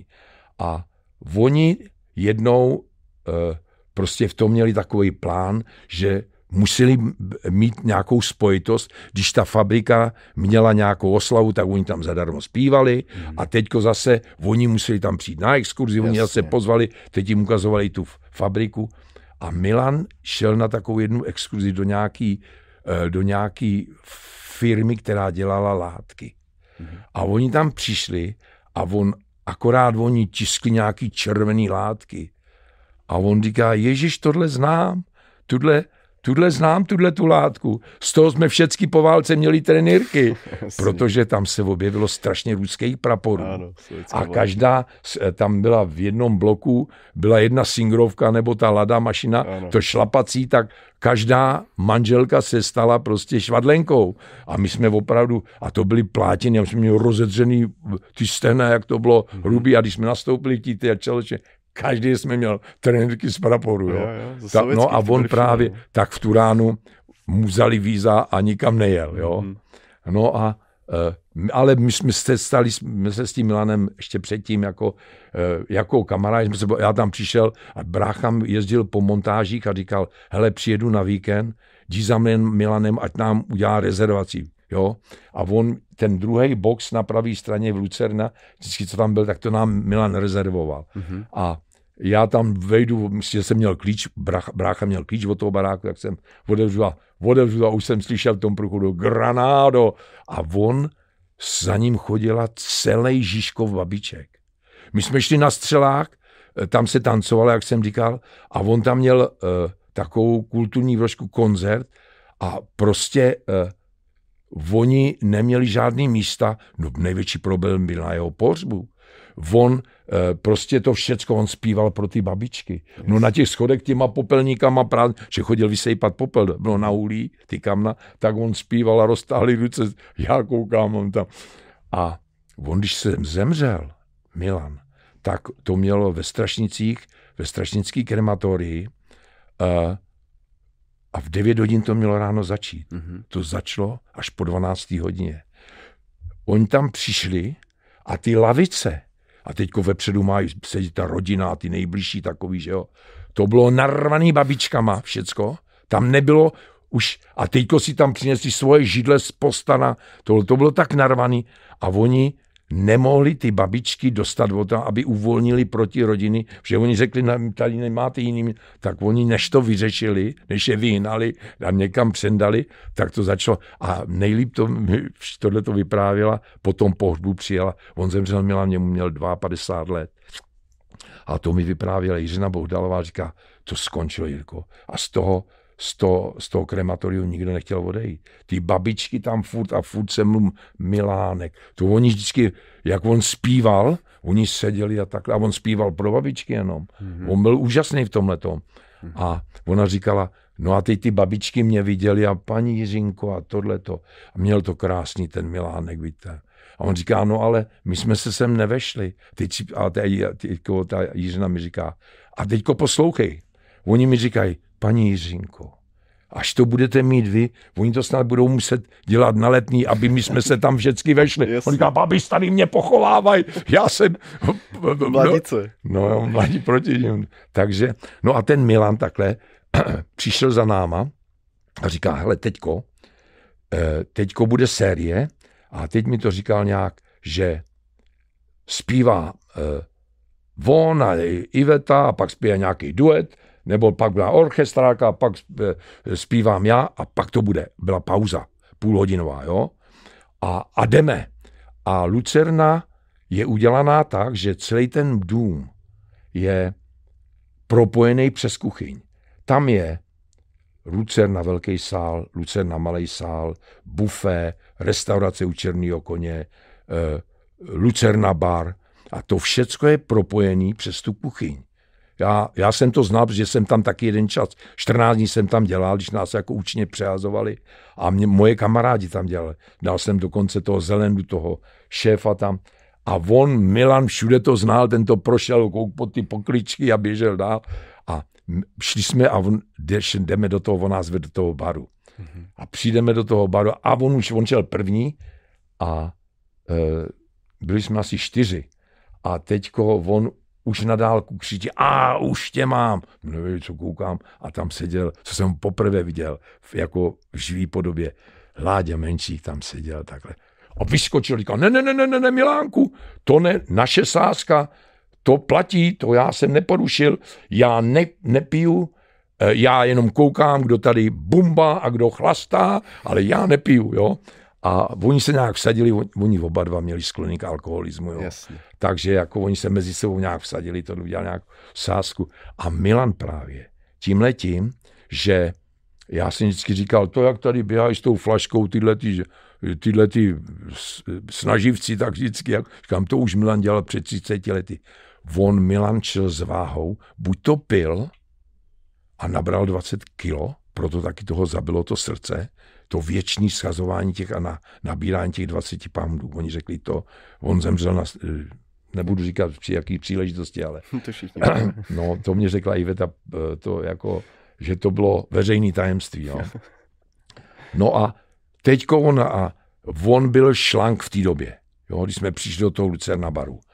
A teďko tam začnou spolu s tím mládou takovou hlasitou debatu a najednou tam přiběhla taková trošku korpulentní dáma, ale hezky upravená, jak vždycky bývali, vlasy krásně udělaný, takový to, jak to říkali, to Mikado nebo to. A teďko říká, Ježíš, pane Chladil, teď já jsem vás viděla v Českém Krumlově před třema měsíci, vy jste poloviční, Ježíš Maria, jak to děláte? On říká, no jak to dělám?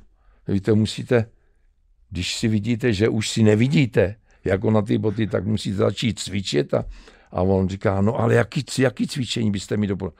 On říká, no třeba běhám, jo? On říká, no to já nemůžu.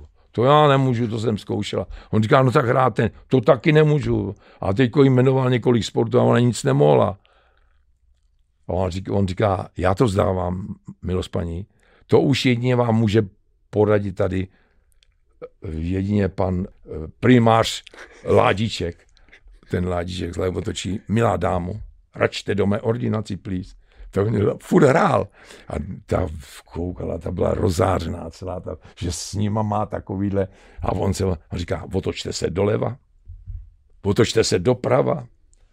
A ona na někoho, a ona se tak točila, tako, ukoukala na něj a říká, no a co byste mě? A říká, jednoduchá diagnóza. Ano, a co mám dělat? On říká, nežrat. Ten furt hrál ten Láďa, to bylo neskutečný. To, to je hustý, no, to je hustý. Nežrat. Já miluju všechno to, co je na internetu najdu od něho. On je náhraditelný, to je skvělý. To je, jako, to je skvělý. On měl, říkala ta Jiřina, říkala, měl státní pohřeb normálně, mm. to bylo, mm. ty lidi opravdu to, jakým jemu dávali ten hol, to bylo mm. úžasný. On právě jako s Jiřinou Bohdalovou, jako to jejich duo, to je nenahraditelný. Oni k sobě, když těch hráli scének, scénku, co nahráli. No. A ona říkala, on, on utíkal z textu. Ona říkala, s ním to nebylo lehký. Jo. A on říkal, teďko, já jsem s ním nechtěla, řekla si, že s ním nebudu dělat postelový scén. On toho využíval, prej. On to mělo být. A říká, hele, my to jenom tak hrajeme. A říká, no, my to hrajeme krásně. A on na všecko měl, on říká, on ukecal mrtvolu. On prostě byl to je super. Velice vtipný. To, je on super. Byl, no. To jsou právě tyhle ty příhody, které jsem jako do toho chtěl dát, protože tohle už nikdo z nás nikdy nezažije. Jo? Tak že... s ním asi ne, no, no ale lidi jsou ne. Lidi, kteří se s ním znali jako dobře a no ten Milan to byly věci. Ale jich čím dál tím míň a míň, no. Asi a pamětník. Další člověk, na kterou bych se vás rád zeptal, je Radek Brzobohatý. A no. To hlavně z toho důvodu, že to je jeden z mojich nejoblíbenějších herců. Za mě jeho role ve filmu Atentát. No, to jako byl, to byl pan herec. To jako, já, tipo, já už jsem nejlepší. Viděl asi čtyři filmy v různých verzích, ten Atentát. Bohužel těm jasně, komunistům musím dát, jasně. Ho, ten český byl nejlepší. Právě s těma dle těma hercema. Souhlasím, jako Jelínek, Mrkvička, Munzar, tak, Výklář, tak, tak. Brzobohatý. A jako... ten Radek tam hrál ano, úžasně v tom, ano. To byla úžasná role. Mně se, mně i ani nevadí, že ti kluci tam nemají vlastně své jako původní jména, že on tam jako není jako velitel jako výsadku, ano, ano, jo, ano. Ale je tam jako nadporučík král, jo, a jo. Tak. Ale... Je to, naprosto... je to spodobněná ta doba prostě a, a ten celý... Jako ten příběh, tohle všechno, to je perfektní, jo. To, že tam jsou nějaké odchylky, to je jedna věc, jo. Ale to komunisti zase asi nemohli všechno co, oni, tam pustit. Oni, jak mi to vyprávěli, právě Radek Brzobohatý mi to vyprávěl, že oni, ten původ celý byl z Anglie. Ano. A to jako, on říká, k tomu, než se dostali k tomu filmování, tam byly strašné úpravy. Oni co nejvíc koukali, tam ukázali nácvik těch Čechoslováků ano, ano, v té Anglii a tohleto, ale to, on říká, to strašně mělo zadrhanců, to prostě, no a já jsem byl dokonce, on bydlel v Říčanech a Tam měl krásnou takovou vilu a Ondřejovi, tomu jeho synovi, bylo deset roků. Už hrál na keyboard, na bubny hrál, úžasně po tátovi to měl, ale byl to takový, já jsem říkal, to byl to parchant takový, víš, no hejčkanej a to. A on teďko byl zrovna v Národní budově s mým kamarádem, manželkou, tak říkám, jdi a oslova řekni, že ho pozdravuju. Tak ona mě, ona mě poslala fotku s ním a dala mi ho na telefon, tak jsem mu říkal, no nebo vzveš se a tohle, protože Radek Brzobohatý otevřel jeho divadlo na Václaváku v toho vchodu, jak je u Vaňhu z Václaváku, vyústí to v Opletalový ulici. A já jsem o ně pozval, ale on, mezi tím on zemřel.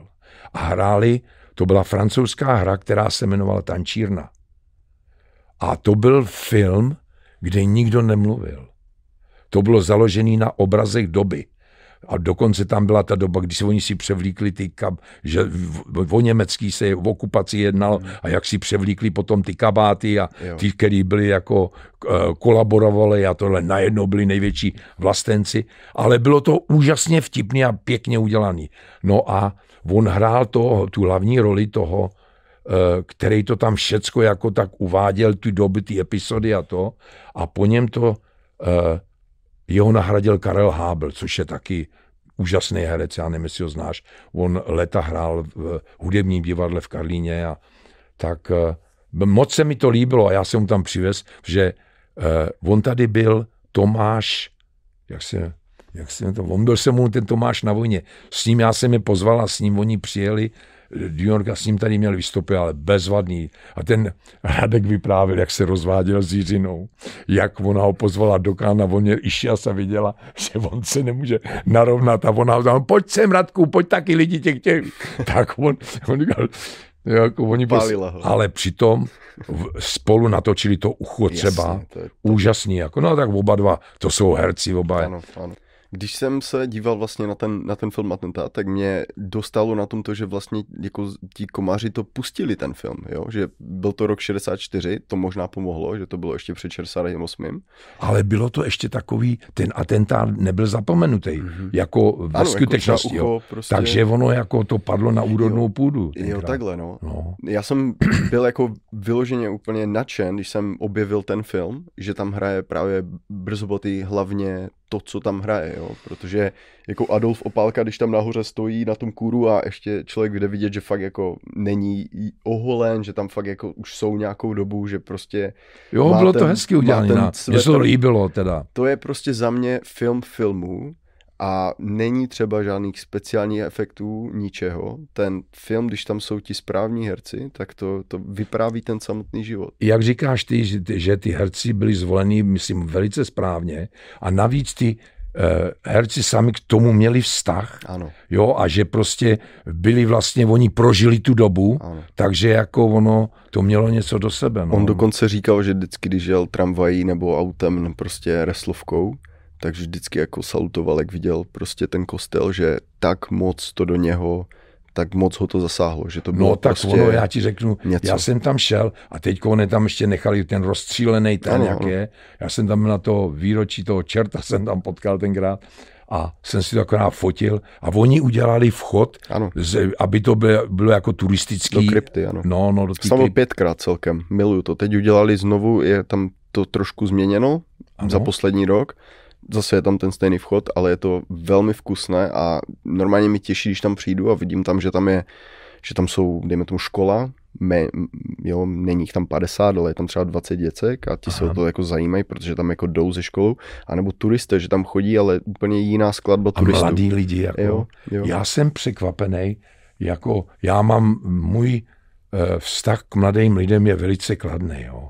A já mám rád mladý lidi, ale jsem trošku zklamaný a řeknu ti, ono to je celosvětový. Ano. Protože oni v Americe začali takový program, novina, tedy reporterský, že reporter si stoupnul u univerzity a jak vycházeli ty studenti, tak oni se jich ptali, dávali jim otázky. A to samý jsem viděl v Česku, co udělali před Karlovou univerzitou a řeknu, byl jsem šokovaný. Hmm. To byly, od, jako, on je to podobným jako svým námětem, jako dělal Jirka Krampolů, no. Nikdo není dokonalý. Moc se to těma otázkama neliší, jo? Ale ty lidi ukazují ty svoje vědomosti a tu svoji inteligenci. To je, oni nevidí současného prezidenta takový, to je, no nebo jak ten říká o té cihly, z čeho se dělá cihla. A on říká, no písek a cement, že jo, a voda. A on říká, no ale cihla je červená, no oni tam přidávají papriku, no tak to jsou hrozný, nebo, ale opravdu jako, že ty lidi neví, neznají, já nevím, prezident, kdo je, a, ano, a nebo datumy, co tenhle ten datum, a to byly... Mluv... Klíčové věci, jo, ne, že nějaké blbosti, nebo spočítají ne, ne, ne, rovnice hlavy, ale naprosto klíčové věci. Datum, který oslavuje porád celá republika, ano. Jo. Ale ne oni, no. No, nic je, mu to neříká. Není to totiž prioritou těch univerzit vychovat nezávislé myslící bytosti, které budou táhnout ty otěže toho státu dál. Dobře, uh, jdeme tak nějak jako do finiše. Mám tady ještě připravené jako dva hlavní aktéry. První z nich je Waldemar Matuška. Toho bychom mohli vzít tak nějak jako, nechci říct úplně do detailu, protože vy se znáte, nebo znali jste se fakt extrémně dobře. No, jsme byli dobrý kamarádi. Ale spíš by mě tak zajímalo, jako kdybyste nám řekl to, co o něm lidi neví. Jo? To, co o něm ví, tak maximálně lidi, kteří jako s ním trávili čas mimo ty koncertní vystoupení.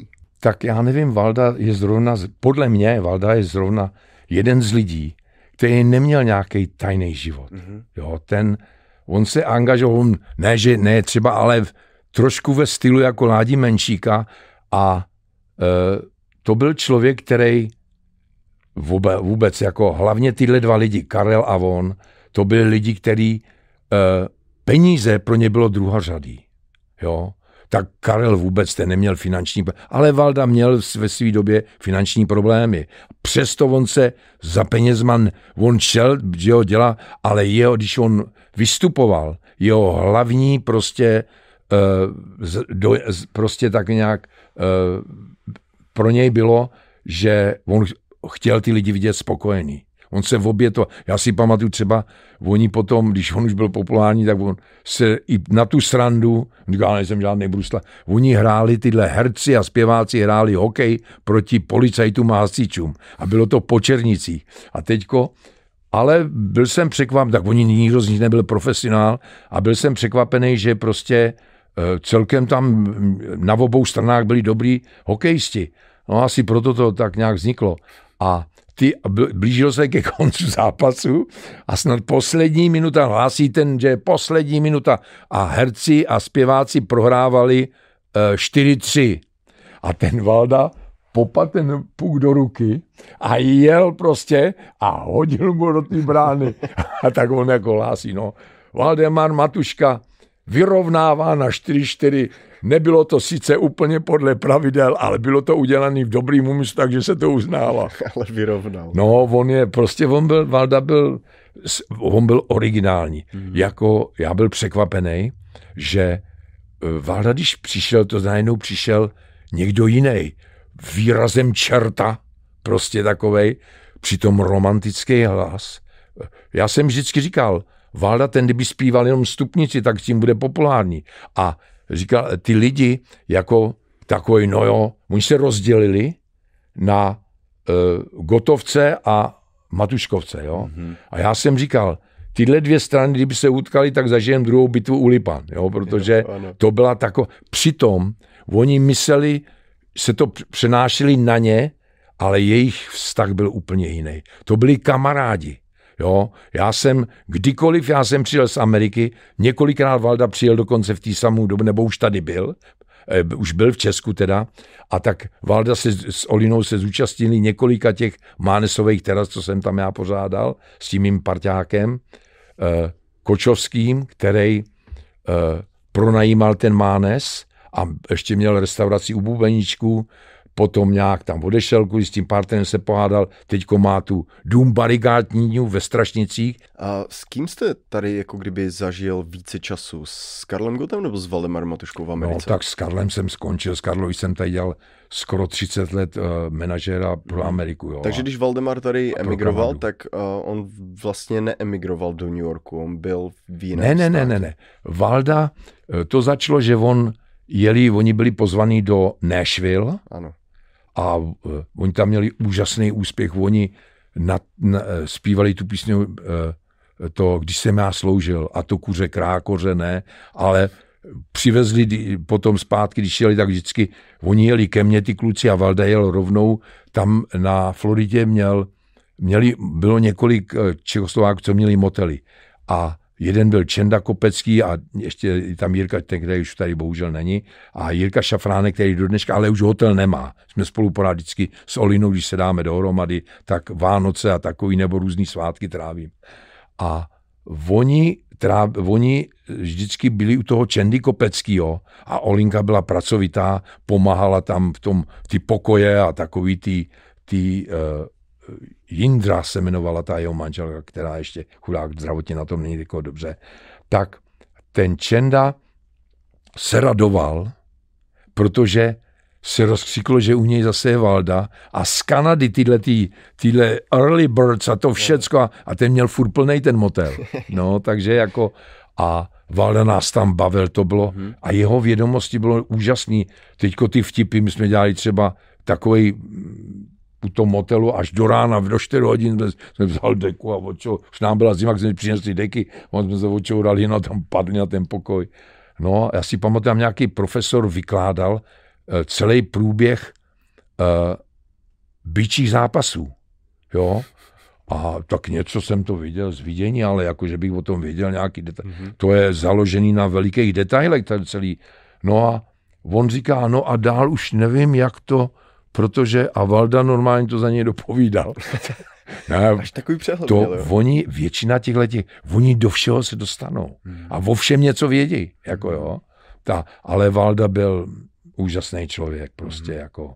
Hmm. A jako vždycky, jak několikrát jsem byl u toho, no Karle, zase si jsem slyšel, že si dostal Slavika, proč to vůbec pořádají, mají ti to vždycky rovnou dát. Že se tak popichovali. Jo. No ale on říká, i musím ti pogratulovat. Vždycky, no a jak vždycky říká, no Karle, ty si to zaslouží, ty si dřel vždycky tohle. A já jsem dělal hovno a byl jsem vždycky druhej. No jasně, no. no. Jak jste reagoval, když jste se dozvěděl, že tady zůstane? Valda? Mm-hmm. To jsme spolu trávili, tam byl na dovolené u ním. Aha, a okay. Teďko byl uh, poslední den a oni druhý den ráno měli uh, odlítat do Německa. A my jsme večer letěli zpátky a ten den právě mě vyhořela ta první restaurace. Jsem se vrátil, no to je taky, to je na dlouhý povídání, ale. Najednou nás tam bylo, že udělal takový rozlučkový večír u toho Čendy a najednou se tam začal takovej movement a Valdíku pojď, Olinka jako pojď a běhali a telefonovali, furt něco se dělo jako jo a uh, oni prostě, uh, to bylo tak, oni měli nějaký koncert, myslím, že to bylo v Českých Budějovicích nebo kde a Valda uh, byl takovej, Valda rád ty lidi bavil a mimo toho, že zpíval, tak jim vždycky řekl nějakou historku nebo vtip a povídá, no, tak teďko, víte, my všecky jdeme na dovolenou a je houbařská sezóna, tak my si, jak pane, všecky vyrazíme na houby a teďko už nemusíme chodit s baterkou v noci, ty houby svítěj, to bylo potom Černobylu. No, tak to byl první malér a on říká, jo, a ještě než se rozejdem, já bych vám... Slyšeli jste o tom, že konečně Rusové a Američani se domluvili, že jak vystřelují ty rakety do toho vesmíru a závoděj, tak už se několikrát stalo, že tam bylo v ohrožení, že dojde k nějakému karambolu. Tak se domluvili, že každý, než vystřelí raketu dvacet čtyři hodin, tomu druhému předem nechá vědět. Jo? Ale sotva to podepsali, tak Američani si hned stěžovali, že to Rusové porušili a že vystřelili raketu a nic jim neřekli. Ale druhý den zase už zase je kontaktovali a už se jim zase omlouvali, že se omlouvají, že zjistili, že to není, rad, co tam lítá raketa, ale že je to vrátnice z Černobylu. No, tak. No, takže... jsem si, já jsem si myslel, že to půjde tím no směrem. To právě rozhodlo o tom, oni vlastně než odjeli, tak už byl vydaný rozkaz, aby jim na letišti vzali pasy. Takže on by se do té Ameriky vůbec... Jo, takhle, to on už to nejel do Nashville, To myslím, ten rok nebylo Nashville. Mm-hmm. To nebylo Nashville. To on, on už tomu Čendovi začal jezdit. Jasně. On, jo, už jenom uměl kluka, který chodil do školy, tak na celý ty školní prázdniny celý léto byli u toho Čendy. Mm-hmm. No on tak on se tam měl dobře, že jo, to bylo jako on, uh, on byl takovej nenáročný Valda navíc. No a oni ale, co se stalo? Valda měl bratra v, v Německu a on jel autem do Německa a prostě tam nechal auto a letěl do Ameriky. Mm-hmm. A oni hlídali letiště. A potom nějak jsme byli u toho, dokonce tam byl, eh, jsem se setkal s tím jedným celníkem, protože on dělal nějakého hlídače, to bylo zase o těch, jak oni brali ty invalidní důchody a šli do, a, a ty důchodce zase a vzali ty džaby jako hlídači. A, ty, tak, a ten důchodce říkal, Valda přijel a dvacet minut potom jsme roz, dali, dostali rozkaz zastavit, kdyby tam tu jeli. Už ji někoho napadlo, Ten. že ono jde do toho Německa a to. A že poletí z Německa. No jen tak o dvacet minut projeli hranici a no. Takže, takže, tak, tak to no a to už se dověděli, že, že bude mít Zaracha zase na rok nebo něco minimálně. Ne, z doby, jestli by ho nezavře. On už toho chudák měl tolik. On furt jako měl, já si pamatuju, mě pozval na na ten koncert, jsem věděl, že nám přijde, a to měl v tom Rádiopaláci, já tam znal, že jsem chodil tancovat, ne? Bylo to kino, ten průchod a koukám, ale mříž zatažená, zamčíno, nikdy žádný plakát a oni nesměli, měli koncert v Praze, nesměli mít na, na ulicích nikde plakáty, on měl jako ten zákaz, mohli to mít vedle vchodových dveří a ta, ty vchodové dveře nesměly být do, do hlavní ulice. Tak on měl opravdu, no a já jako s manželkou jsme tam přišli a říkám, Hergo, tak on nás pozval, když jsme spolu mluvili včera a on nám, že předtím, on dělal párty nám u něj tam bytě, říkám, a tady je to zavřený mříže a jdu a koukám, ty mříže nebyly zamčený, ale mm-hmm. tak jsem takhle, říkám, já slyším nějakou hudbu. A manželka říká, pojďme, nechoď tam, to tma, celý průchod tma jak pytli. A já jsem povodevřel, ty říká, já slyším hudbu. A najednou tam s lidmi vyletěli dva chlapy. A, co děláte, co hledáte? A já říkám, no promiňte tohleto, my jsme přijeli tady z New Yorku a, a pan Waldemar nás pozval na koncert a tohle. Kdo vás pozval? Pan Waldemar a tohle. A on říká, a o jakým koncertě mluví? Říká, já slyším tu hudbu, říká, jo. A on říká, a ukažte mi nějaký papíry. Tak jsem mu ukázal, tyko, on to pro, si to přendávali prohlížet, ten americký pas jako pornografický leták, rozumím, si to přendávali furt. No a tak nás tam konečně, a on říká, on stejně končí. A říkám, no můžu tam aspoň jít na ten kone. Tak se nechali ukecat, tak jsme tam, my vejdeme do dveří. Amerika je tady! A party jela. No jo, válda už. Takže to byli tajní, co jako hlídali. No jo, to aby... bylo, to bylo strašný. Ten byl na... jak se říkalo, kachlíčkárně, mm-hmm, to byli, ten tam byl jako doma, Valda. Wow, wow. Olina vždycky seděla dole, chudák v autě a čekala, jak to dopadne. Oni nás odvezli na letiště vlastně, aha, protože oni měli druhý den leť. Jo. No a najednou my přijedeme, my jsme letěli nějak odpoledne a já jdu do té mojí hospody, do té letý, do toho baru, ano, a přijde tam a najednou v jedenáct hodin večer mám telefon a ba, ta barmanka mi říká, pane bos, máte telefon, volá pan Matuška. Ano, tak co? A já říkám, Valdo, to ještě nespíte, teď ráno musíte brzo stát. A se ne, se, co se bojíš a tohleto. A já říkám, no já jsem ti chtěl zavolat, jak jsme dorazili, ale říkám, no, eh, oni chudáci už asi spějí, protože ráno musí brzo. A on říká, ne, to můžeš zavolat v ráno, poledne a příští týden do... Já říkám, jak příští týden? Počkej, já ti něco, já ti dám Molinu, ona ti to vysvětlí. No a ona mi řekla, že tady zůstávají. Já říkám, a proč jste mi to neřekli? Jenže oni chtěli zařídit nejdřív, oni volali do Česka, zařizovali nějaké věci, jasně, protože v jejich vile třeba, kterou jim vzali, a v jeho bytě na Václaváku, který dostal potom Janeček, jo, po který se soudili, tak on tam měl veškerou aparaturu, jo, víš, tohle, a chtěl, aby ty kluci měli možnost si to vyzvednout. Jasně. I od toho ká té. Takže to nechtěli roz, no, rozkřikovat. A jak jste reagoval, když, jste, když vám tuhle radostnou novinu řekli? No, jak jsem reagoval, v první řadě jsem kolektoval všechny ty noviny, ruský, polský, německý, český a všude Valda. Na první stránce, že utek, no to byla, to byla rána. Pod pás komunistům, to ti povím, ten jim, ten jim udělal. Já jsem se paní Olinu snažil kontaktovat několikrát, pro mě, prohodil jsem si s ní pár e-mailů, protože já bych tuhle story chtěl slyšet od ní, ale ne vlastně z toho pohledu, že v tom hledám nějakou senzaci, ale já bych chtěl slyšet, jaké to bylo, když najednou člověk, kterého zná celé Česko, najednou zmizí. Zmizí z jeho... Uh, jestli, a jak, jak to vlastně bylo pro ně? Chceš, jako, jako já ti to nemůžu zaručit, že jo, já nejsem její manažer nebo Jasně. tohle, ale Olina je zlatá, pracovitá holka. Mm-hmm. A ona, víš co, ona má na té svý hlavě chudák, bombardujou ji a, a napadají ne, prostě ano. za věci, které ona nějak... No, no a za to, že ona si jde za svým životem a tohleto, že jo, tak... A oni za všecko... Kon, já si pamatuju, když ona... pochovávala to baldoní, že má v síťovku, má ty igelitku a má v tom tu, tu urnu a to za všecko jí kritizovat. Jo, ty novináři tak někdy bulvár, nemají. Jasně, Já si no. pamatuju, když vyšlo v novinách asi pět obrázků vedle sebe, někdo vyfotil, stoup si za Karla, vyfotil mu, že se mu začíná dělat kolečko. No to je, rozumíš, to je potupný úplně jasně, pro je... člověka žijící, já nevím, v dvacátém století. Jasně, a Olina jako...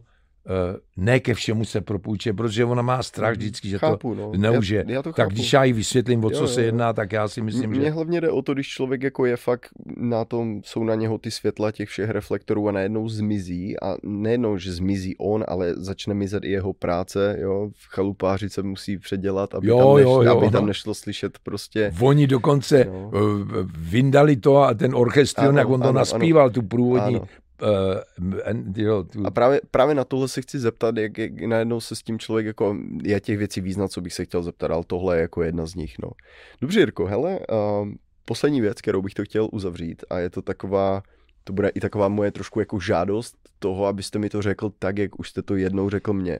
Budeme se bavit o Karlu Gottovi a vy jste mi o něm už toho řekl spoustu, zvlášť to, že jste se znali jako šedesát tři let, to je fakt dlouhá doba. Je to šedesát tři od, od padesátého sedmého roku. No, ale musím asi. říct, že ty první od toho padesátého sedmého roku do té doby, než já jsem přišel z vojny, že já jsem občas se o něm jenom já to chápu, nadálku, ale, ale, ale sledoval jsem, jasný. potom, když jsem přišel do Ameriky, jsem sledoval tu jeho, mm-hmm. v mezích možností, tu jeho kariéru mm-hmm. a když jsem uvažoval o těch plánech a on potom mě nas, navštívil sám v této hospodě. No. Máme tady i spoustu je... fotek, které chci ukázat až vlastně nakonec a i o té Carnegie hale a, a tak, ale je tady vlastně jedna věc, co mě vy už jste osobně říkal.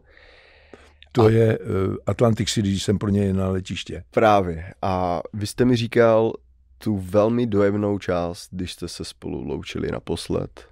To... A oba jste věděli... To mám skoro teďko s tím problém. Víš co? Já jsem přijel a už jsem viděl, že Karel má zdravotní problémy. Po, po, já jsem se mu nevozval, protože jsem si myslel, že by to bylo otravování. Jo, že jsem, ale slyšel jsem navíc, že on, že Ivana předělává ten barák, že to se nějak zvedají o jedno poschodí, že tam dělá ložnice nahoru. Ta, ale on měl v té době That's My Life, nebo co, na náplavce byl zakotvený parník a tam mu měl That's My Life prostě jako muzeum udělaný. Mm-hmm. Celou jeho kariéru. Mm-hmm. Já už nevím, kdo to tenkrát, myslím, že to dělal Radan Dolejš nebo kdo, od toho Šlapeto. A tak, ne, a nejsem si jistý, ale. A teďko, já jsem s tou mojí bytnou, u který jsem bydlel tam, jeli z toho právě z té náplavky, z toho muzea a najednou mě zvoní mo, můj mobil. A koukám a on mě volá ten můj, ten fotograf, kterýho jsem poznal přes Elvise, toho českého Elvise, jako toho Láďu Lichnovského, co je úžasný člověk taky. A V, on mě řekl, že měl tou se jako, že když si fotil Karla Gotta, že mě, strašně mě, měl tou se zase k němu dostat, jo, jako fotograf. Tak já jsem potom dělal tu v roce dva tisíce osm, jsem dělal šňůru s Karlem Gottem po Kanadě. Tak jsem vzal s sebou tohohletoho Františka, jak jsem ti ukazoval ty kalendáře, to dělá on všecko. A to je úžasně hodnej člověk. On mě posílá po fotografii ze všech, já nevím, předávání slavíků, tohle ty ceny a, a tohle. A prostě, to je vždycky nabitej, ten laptop mám a furt to jen odvírám. Ty fo- a hrozně hodnej člověk. A i ta jeho manželka Evička a prostě on, Karel, v něm, on se o tom Karlovi nosil mu kufr a, a taxída, on to nosil, že ho, v tom baku. A ten Karel pozná, že on je hodnej člověk. A když jsme se vrátili, tak oni se tak zkamarádili. Jo, a když jsem mu z začátku v něm říkal, říkám, Karle, on je hrozně hodnej člověk. On nikdy nezneužije, nezneužije jako některý ty fotografové tohle. A on říká, no jo, ale víš, Jirko, ono, ty moje fotografové, já zpívám a on si lehne na tom pódiu pode mě a je domluvený, jak mě osvítí, abych neměl jablíčka a takový. No tak jako profik měl zájem, aby dobře vypadal, protože je, je, je Karla si nikdy neviděl, že by nějak se pouštěl do nájídla. Ten raději zemřel hlady. On, já jsem ho přivez právě z toho Atlantic City. Celý to, to měl tenkrát tu svoji kapelu, to se jmenovalo, to se jmenovalo jak se jmenuje ta ruská tajná rozvěd, rozvědka? Štázi, štázi byla německá a ruská byla K G B. K G B, to bylo Karel Gott Band. Jo, tak, že on K G B, on to tak představovala to. No a já jsem, jsem přijel na ten, jsem tam přivez autobus v New Yorku a ten Karel byl strašně nemocný. Já jsme spolu komunikovali a Karel ve dvě hodiny mi volá, Jirko, máš to tam volný na to úpravě? Já nemůžu. Ty air conditioning, ty air conditioning mě zničej. A on, představ si, oni potom jsme přijeli a on stál u toho eskalátoru a vítal, každému podával ruku. On říkal, ale vy jste tak hodný, on byl tak rád, že ty lidi při... a ocenil, že přijeli až toho New Yorku mm-hmm. tím autobusem. Jo. Mm-hmm. Tak potom mi řekl, tak já jsem tam zůstal ještě do té neděle, zdal jsem si hotel a to, že jsme spolu na večer. A tam jsme, a říkám, Karle, příští uděláme v New Yorku. A on říká, no ne, víš, ty už jsi mi tady ty lidi, kteří mě z New Yorku chtěli vidět, ty si je přivez. A říkám, Karle, tak to není. To je, tam jsou jiný, prostě, to je jako, tam ty nevíš, prostě, co tam je lidi, kteří rádi na ten tvůj koncert přijde. No a on jako tak, prostě sebekriticky, jo, on. A já říkám, Karle, co by, jen jsem plác věc, o který jsem si neuvědomil, co jsem plác. Se říkal, co bys takhle řekl na Carnegie, jo. Ten Karel o něm mě říká, no to mluvíš, ale to já na to si netroufnu. No to je pro jiný. A navíc tam je vážná hudba. Já jsem říkal, no to je pravda, ale já jsem věděl, no tam sice populární, tam bylo asi pět nebo šest vystoupení, ale to byl Frank Sinatra, Beatles, Rat Pack a to byly světový rarity, co tam vystoupili. Jinak to bylo jenom pro vážnou hudbu. No a, a tale, tam začalo první jednání. A potom jsme pokračovali v Mánesu a tam já říkám, víš co, já budu mít, ale potřeba, když za tebe jednám, já musím mít zastoupení a musím mít prostě od tvého smlouvu, že jsem... To máme tady. No, to je tady jako, že jsem tvůj manažer, protože... Plnou ten, moc. No, tenkrát to bylo tak, že, že kdokoliv vystupoval, tak musel mít někoho zodpovědného. Když to byl jako turista, tady vystupovala a musel si mu dát sehnat pracovní víza a takovýhle věci. Mm. Takže oni z toho někoho dělali jako zodpovědný. Ano. No tak ten Karel beze všeho, já ti to pošlu, tak mi to potom poslal. No a, no a já jsem čtyři a půl roku mě to vzalo, než jsem, než jsem pr, v první řadě byla ozvěna, to je komunistický zpěvák. Jo, první reakce, co byla. A já jsem říkal, to je, říkám, to je number one v Evropě. To je zpěvák, říkám, to je, a jestli zpívá v, v komunistickém režimu, nebo říkám, to je jeho oběť. To prostě, říkám, každý máme nějaký řemeslo a, a chodíme do práce. On je zpěvák, jo. Mm. Taky jsem to takhle, takhle nějak odůvodňoval s těma lidma, který mi napadli před koncertem v Kanadě. Můj spolužák tam udělal takovou scénu, jsem říkal, dívej, tady máš peníze, odejdi. No, Suchánek sem vozí komunistický zpěvák. Já říkám, díme. Tak mě potom prosil a dal tý, tý mojí tour manager, dal jí peníze, tak jsem, říkám, já se nemám zájem s ním jako dohadovat. Tak tam byl, ale prostě byly, byly takovýhle reakce. A ten Karel to věděl a on to absolutně neunes. Jeho to zlomilo a byl hotovej. Tak já byl ten pan špatný, já jsem si vždycky vyřizoval za ním. A nemluvím o těch jeho faninkách. To byly věci, že Ty víš, co bylo? Dejte něco, dejte něco, nějakou, nějakou pikošku. No jo, tak nějakou pikošku. To bylo, ty holky, to bylo, to bylo hrozný, hele. Šli jsme třeba, já jen to začnu tak nějak, když jsem ho sem přivez, tak hned Poláci, no milovali Poláci, Karel Gott, hned přijeli ke mně z, z televize polský, tak jsem ho vzal na ten, já tomu říkám, polský Kongo. To je uh, Greenpoint, jestli jsou Polácka, polská čtvrť. A tam měli oni takovou, a my jsme byli uh, jako veliký kamarádi, uh, dva mladí lidi, který mě tam otevřeli to semeno a pozvali to Evropa, takový nightclub. A fajn, bohužel se už ušňupali, taky na drogách skončili. Jo. Ale krásná mladá, mladá ta jeho manželka, on pěkný chlap. No a tak a já tam přijel, pane, tam polská televize, všecko, toto bylo, ty reflektory, to lítá, my jdeme a vejde a on, a on křičí, mister Karel Gott je tady. A my jsme šli a tam byla takhle, jako tohle je ta alej. Jo. A takhle byli tam vy, v téhle vejšce ty sedadla, jako tyhle postraní. A tam seděli sami ženský. A já takhle stojím, koukám, najednou koukám hromada a ty ženská hromadina naskákali z té vejšky. Ne. Ten Karel samozřejmě to neudržel, ty nohy se mu podlomily a já ty ženský házel jsem to do všech. Říkám, Karle, Karle. A on stál, no, dobrý, dobrý. Jo, to ale se sebe setřepat. Teď si, jako když říkáš, tak já ti to prozradím, měli jsme autogramiádu, to bylo v Quebecu a teďko to došlo tak daleko, že Uh, že prostě ty ženský tak bláznili, že tam dokonce si vyhrnula a chtěla, aby se jí, on, aby se jí podepsal na stehno. Ta zase málem vyndala prso. V tý, normálně před těma lidma. Ty jako ty ženský, to, bylo, to bylo, nebylo k udržení. Jo? A, a byla taková dobrá věc, tam byla taková, najednou přišly takový dvě holčiny a jedna měla takový zlatý triko v tom srdce, a tady I love Karel Gott, takový, sama si to udělala, mm. ale hezky. A krásná holčina, taková sedmnáctiletá. A pane Gott, a tohleto, podepište se nás slušně teda, jo. A, a pane Suchánek, já vás mám pozdravit od maminky.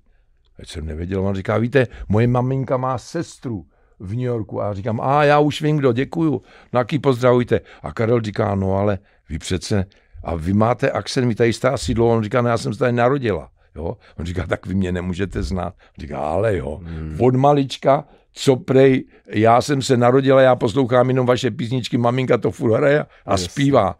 A ona přijela, ona měla sestru, která bydla za Rauhautnem, Zlatý Prahy, a ona tam přijela a já vždycky jsem se o někom dověděl. Dorty to bylo moje doména, protože vedle jsem měl pekaře, Řeka, s kterým jsem líp, a já mu několikrát pomohl, když měl problém s elektrikou a s plumbingem, zatopený basement, a kdykoliv já tam přišel, do št- měl dvacet čtyři takovou kavárnu, mm-hmm. dvacet čtyři hodin denně, a on měl ty dorty v lednici a mi ve čtyři ráno mi napsali, a ona, ona říká, moje maminka vás strašně pozdravuje a, a děkuji vám a, řík, a říkala, že to byly její nejkrásnější.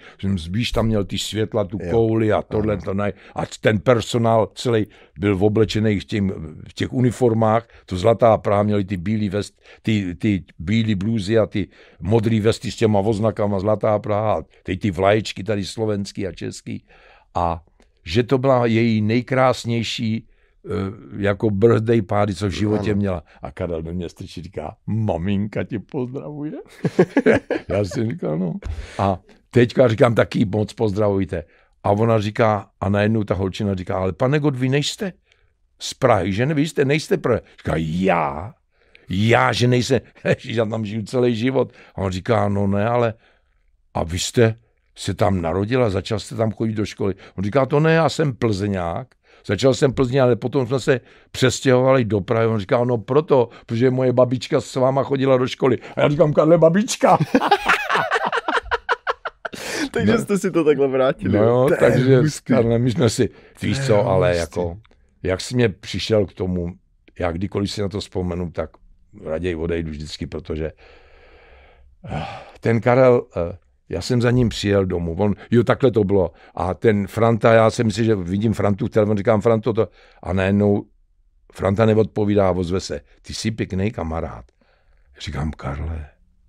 Říkám, on říká, teď jsem začal koktat. On říká, no, ani se nevozveš, seš tady. A říkám, Karle, já slyšel, že máš jiný starosti a vím o tom. Já tě nechtěl otravovat. Víš, že vždycky jsme spolu tohle šli na večer, že jsme se vždycky spolu strávili, ale já se ti strašně omlouvám. To nebylo tak myšlené, jak ty myslíš.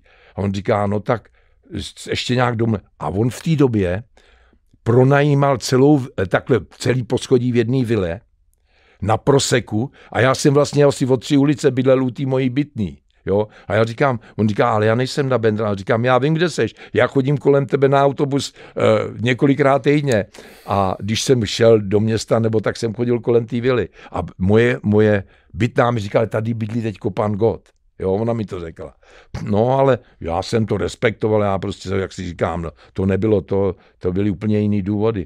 A on mi říká, no tak aspoň, hele, na, říká, je, víš, já asi nikam nepůjdu, ale, ale tak přijdeš a já říkám, když seš za rohem, tak přijdeš na kafe. Já říkám, Karle, já mám něco domluvený. Ale jo, říkám rád, když to, aby, na chvilku nebudu tě dlouho otravovat.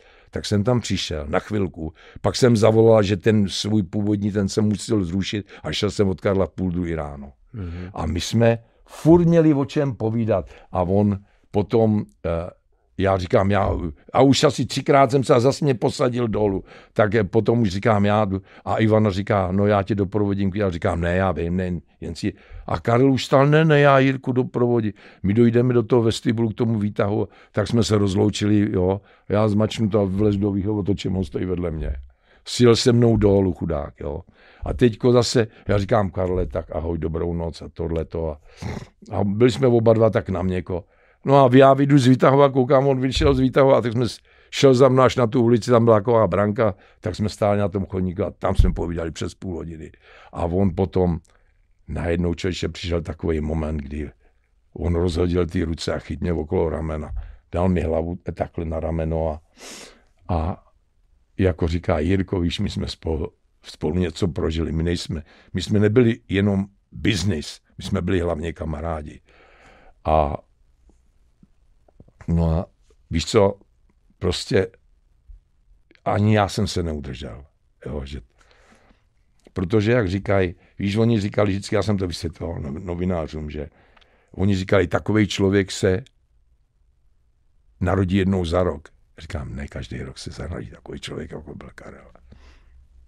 Mm-hmm. Když jste se spolu bavili po těch tolika letech, co jste spolu prožili, je něco, o čem jste se bavili více a, o ně, a něco, o čem jste se nebavili třeba vůbec, když jste věděli, my jsme, že... My jsme, víš co, nejvíc jsme se ještě zblížili potom. Ty jako ty, ty úspěchy ho po těch koncertních byly úžasný. Ale co nám tak dalo dohromady ty šňůry. My jsme spolu trávili, ten Karel viděl, že já za něj opravdu bojuju a tohleto, jo, a že prostě, když bylo potřeba, tak vždycky jsem tam pro něj byl. A uh, já si pamatuju, jsme v té Kanadě projížděli uh, tu oblast, kde je to ice wine dělali. Slyšel jsi o tom někdy? Nějaké víno, nevím. No mražený, to mm-hmm. jsou, uh, já nevím, jestli, to jsou, oni nechají zmrznout ty hrozny. Ano, aha, okay. Ono je to uh, snad asi o třicet pět procent, oni udělají míň toho vína s tom, ale je to strašně lahodný. A já jsem říkal, no mě to tenkrát nabízeli, na palubě to měli jako v té uh, v té první třídě a já jsem jako to nějak nechtěl nebo co. A Karel říká, ty jsi to nikdy ne... A oni mu dali flašku. Ty jsi to nikdy nepil? A říkám ne. Tak oni mu dali flašku a on ji dal do lednice. A my jsme byli na tý, v té recepci a teďko já jsem říkal, Karle, víš co, šel jsem, jo, a ona člověče, objednal jsem večeři, tam bylo, jak je Four Seasons, tak mají ty, ty uh, Four Star a takový. Tak tohleto, ten Four Seasons byla taková obrovská vila, ale ze dřeva. Taková, víš, jako kanadský, typický, všecko to viděl dřevo. A to bylo v luxus vevnitř. To byl Five Diamond. Hmm. Four Seasons Five Diamond. Hmm. A najednou my tam přijdeme a A teďko všechny jsme objednali tohle tak a večeři a najednou tam přijde taková hezká dáma a začíná na nás mluvit česky. Ona byla manažérka. A teďko vlastně jsme vyřešili to, že já jsem po tom koncertě šel a na tom našem hotelu já jdu A já jsem si vždycky bral vedle Karla pokoj, jo, jako, protože jsem si říkal, ono, a oni ty holky si to pletli a furt tloukli na moje dveře taky, jo. Tak, a já koukám a před mým pokojem říkám, je za sto popletný, takovýhle koš, kyteko, rozumíš všecko. Říkám, zase to, a říkám, zase to popletli a vemu ten koš a chci ho přitáhnout Karlu a koukám, on tam má taky koš, jo. A aha, tak jsem říkal, Hergo, tohle, a ona to byla tahle od týmhle manažérky právě, no. Pozornost podniku. Tak ona nám, no, ona nám dala potom, nás pozvala ještě na jídlo, mm-hmm, a domluvila nám tam, to jsem zaplatil teda, ale, protože tam bylo čekací lízdlové. Jeli jsme tou gondolou a jeli jsme výhlídkovým letadlem, jsme letěli na tím krát. Mm-hmm. To bylo rok před, co oni připravovali tam tu olympiádu zimní. Mm-hmm. Možná jste tam viděl nějaký fotografii, tam z toho no, jsou taky. Mm-hmm. A my jsme po tom koncertě uh, měli tu recepci a už jsme se, bylo asi dvě hodiny ráno, si pamatuju, říkám, Karle, víš co, už je to všecko, říkám, já jsem nikdy nedovolil, aby on měl interview s novinářem a před, před koncertem, jo, a hlídal jsem to, aby šel, protože párkrát mi to udělali, já jsem se potom rozešel s tou jednou, strašně ve zlým, a on až mě potom utěšoval, říká, víš, ona tak, říkám, Karle, jako, to se nedělá. Ty sotva mluvíš a jak máš zpívat, jo, jako po, po profesionální stránce prostě, on mi řekl, že já mám pravdu, samozřejmě jsem měl pravdu. No a tak, ale říkám, teď je po koncertě, říkám, chceš bejt, zůstaň, ale já už jsem hotový, jasně, říkám, já jdu, na... no a jsem šel, vykoupal jsem se a najednou koukám a bylo po spaní. Víš, jak jsem se vysprchoval, yeah, a sedím a teď jsem tam začal prolížet magazín a najednou ťuk, ťuk, ťuk. On bylo asi nevím, půl třetí ráno, nebo tě, a koukám, říkám, ježiš, zase ty ženský si to popletli. A teď se vzali, Jirko, to jsem já. Říkám, je, Karle, pojď dovnitř. A on chudák stojí a v, flace, v ruce tu ice wine, tu flašku. Jo, jo, jo. On to vyndá, říká, ty jsi říkal, že jsi to nikde ne... A jako chce se ti tak hrozně spát, ty si odešel. Říkám, ne, už jsem mu ten se vysprkval, ale teď se mi nechce spát. Tak jsme do rána do šesti povídali. Wow. A my jsme porum, on znal úžasně historii Ruska. Mm-hmm. Jo, on znal, a my jsme spolu mluvili o historii, o, o druhé světové válce a strašně jsme si v tomhletom doplňovali. No. To je paráda. A on právě jako ocenil to, že my si máme furt o čem povídat. A teď jsme mluvili o muzice zase. Mm-hmm. On třeba Uh, on třeba mě posílal, mě honil po těch halách, po těch balkónech, to je, vy, uh, když jsme měli ten, uh, tu generálku, před, ta, jestli je to vybalancovaný, jo, a takový. Jo, jo. A ten říkal, říkal, jo, je to dobrý, Jirko, ti tam zkontrolovat. V noci před koncertem, do jeden jsme měli mít koncert, ťuk, ťuk, ťuk, já říkám, Karle, no, Karle, víš, Jirko, neměl bys to tam mít, neměli bychom to tam mít zkontrolovat. Říkám, Karle, co pak já jsem, já nemám klíče od té haly, člověčin, to je tisícová hala. On chudák, to, tak zodpovědný člověk. Mm-hmm. A do posledních, on nic nenechával náhodě. Mm-hmm. Akorát jednou, a taky mi řekli, to je, to je, se nikdy v životě nikomu nepodařilo.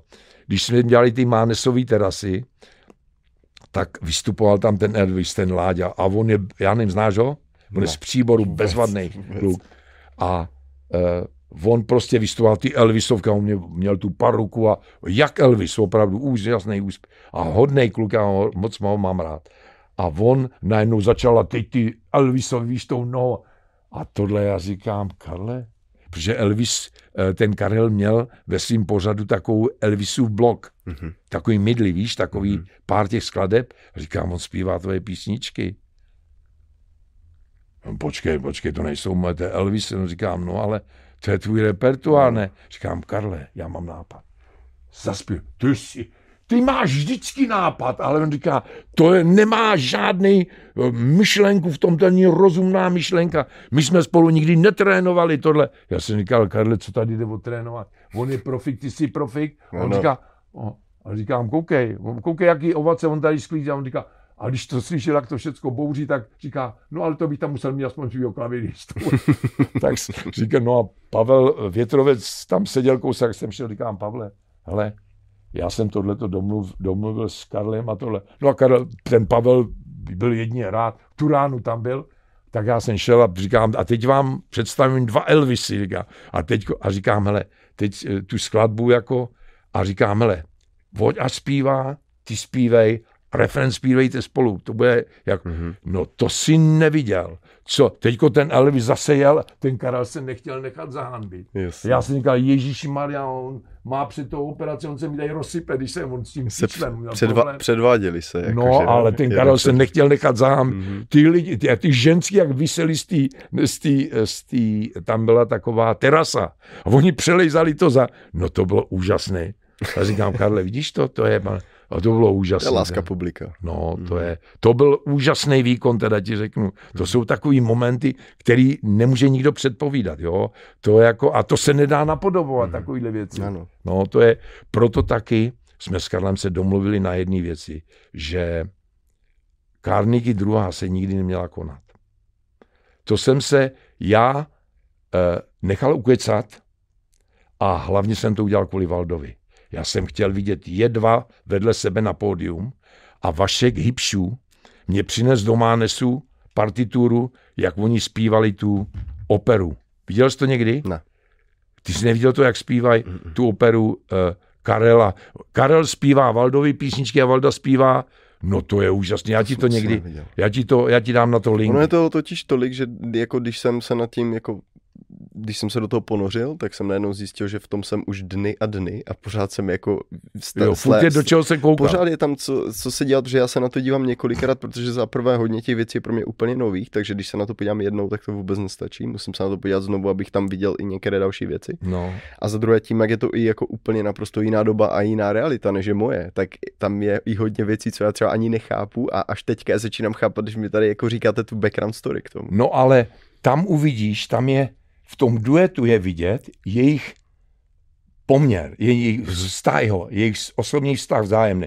Tam se to dostat, ten Valda takovýho tam hraje, ty, a on Valda byl úžasný na tu mimiku. Když to tkane, ten Karel hraje to z svýho při, mm-hmm. přirozeného ano, sebe, že jo? Ano, ano, ano. Takže já ti pošlu na to link, to je úžasný. Paráda. No moje dcera to miluje. Paráda. Když vidí toho Valdu, ty, ty oča s tím dešníkem, jak on, to je z Prodaný nevěsty, víš? Mm-hmm. No tak to je, on ten hraje toho Kecala a ten no tak jako to jsou, no a, ale bohužel ten, mezi tím se ten Valdův, já, taky já mám, já nevím, tady to nemám, já ti slibuju, že ti dám program z tohohletoho, co měl být v Carnegie už natištěný a tam je Valda. Nakonec to došlo tak daleko, že já jsem musel vylíst na pódium a Valdu se musel omluvit ze zdravotních důvodů a mm. jsem říkal, doufám, že Valda brzo bude zpátky mezi náma, no, mm. protože říkám, to mělo být, tohle to mělo být. Završení kariéry. Tohle mělo, ano, to mělo být vlastně setkání velikánů. No, historii a na těchto prknech tady měli oni být. No. Já si právě pamatuju, jak jste mi to vyprávěl, to poslední loučení s tím, i jak na tom byl Karel jako špatně a jak právě jste říkal, že jste jí cenil vlastně ten každý krok, který šel s váma, že prakticky se nechtěl toho přátelství vzdá. No, on chudák při každém uh, kroku scheknul. To bylo, on bylo vidět, že on trpí strašnou bolestí. On, chudák, on ještě to, že on prostě takhle dopad, jo, tak ještě s tou rakovinou, oni, aspoň mi to říkal tak, že jak mu to ozařovali, tak on, mu nějak se mu hnula páteř, že se mu rozsypal nějak ten obrat, oni mu dali ten šroub a při tom dalším ozařování ta sešroubovaná obratel, že už nebyla tak silná, se mu rozsypala.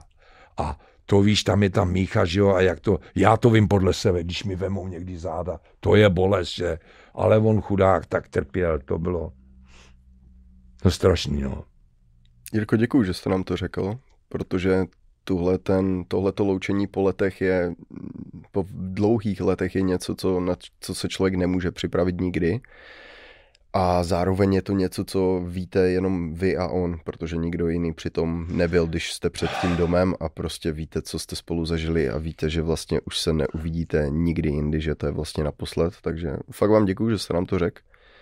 No, jako já jsem se pravdu, abych ti pravdu, já jsem nikdy o tom nemluvil. Já vím. Já nikdy jsem o tom, to je poprvé, co jsem vůbec, řekl jsem to možná, řekl jsem to mýmu bratrovi a možná ještě... Říkal jste to mě, když jsme se o tom no, bavili, no, ale, ale nebylo to jako nějak veřejná prezentace. Ale po letech, až jo, ten Karel... Ano, a, ano. Ale prostě... Ano. Nebyla to žádná veřejná prezentace a právě proto jsem si myslel, že by to bylo fajn. By to Ale já bylo. myslím, že to nijak toho Karla tím nepodne, naopak. Jasně, Chci uh, ukázat, že ten Karel byl obětavej a že prostě on chtěl tu kariéru i v mých očích zachovat si jako on byl, Karel nikdy neuměl prohrávat. Pro Karla neexistovalo druhý místo nebo číslo dvě. Mm-hmm. Karel A když on, on, on nebyl za, on to popsal tomu člověku, že se toho zhostil úžasně, když tohle, ale pro sebe se s tím vyrovnat, to bylo těžké. Jo, to sundalo dolů. Mm-hmm. Tak byl zvyklý. On no to víc makal, ale potom, ne? No, jako... no to, on, to on nechal dole. Já si pamatuju, když eh, tenkrát s tím Daliborem Jandou. To víš, to byl hit, najednou ten Jarda začal zpívat, Janda, Dalibor začal zpívat tím Chraplákem, mm. to bylo, no a se chytlo, že jo, no a lidi mi to nevěří, já jsem to viděl na Oslivně, on má tři slavíky vedle sebe, Janda jedinej, s chlapům udělal tři slavíky, no Valda měl dva, že jo, a e, potom měli po jednom všechny ty, jako, já nevím. A zbytek měl Karel Gott. No, kolik on jich měl, člověče? Všechny mi tak přijde asi. No, všechny, co byly co dostupné. To? No. To, co nevzali tam ti jednotlivci. Nej, tak... Nejlepší se mně líbilo, jako mě, víš, to říká, no to jsem opravdu nečekal.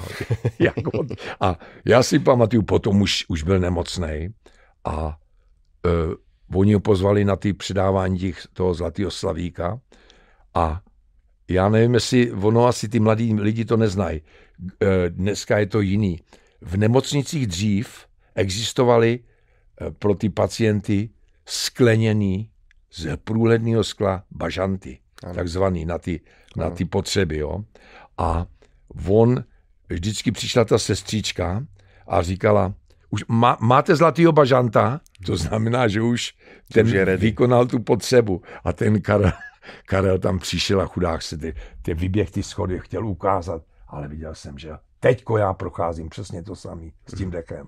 A on, tak, ty, tak to umím jako ocenit od něj. A on vyběh, ať se chytil a tam na, říká, a děkuju, jako. A už to řekl ze srandy, že jako já to, jsi jako překvapený, že já to. to a on říká, ale jsem rád. Myslel jsem si, že nepůjdu, ale jsem rád nakonec, že jsem přišel. Protože tohle jsem nečekal, že vy mě tady dáte zlatýho slavíka. Doma bych se asi dočkal akorát zlatýho bažanta.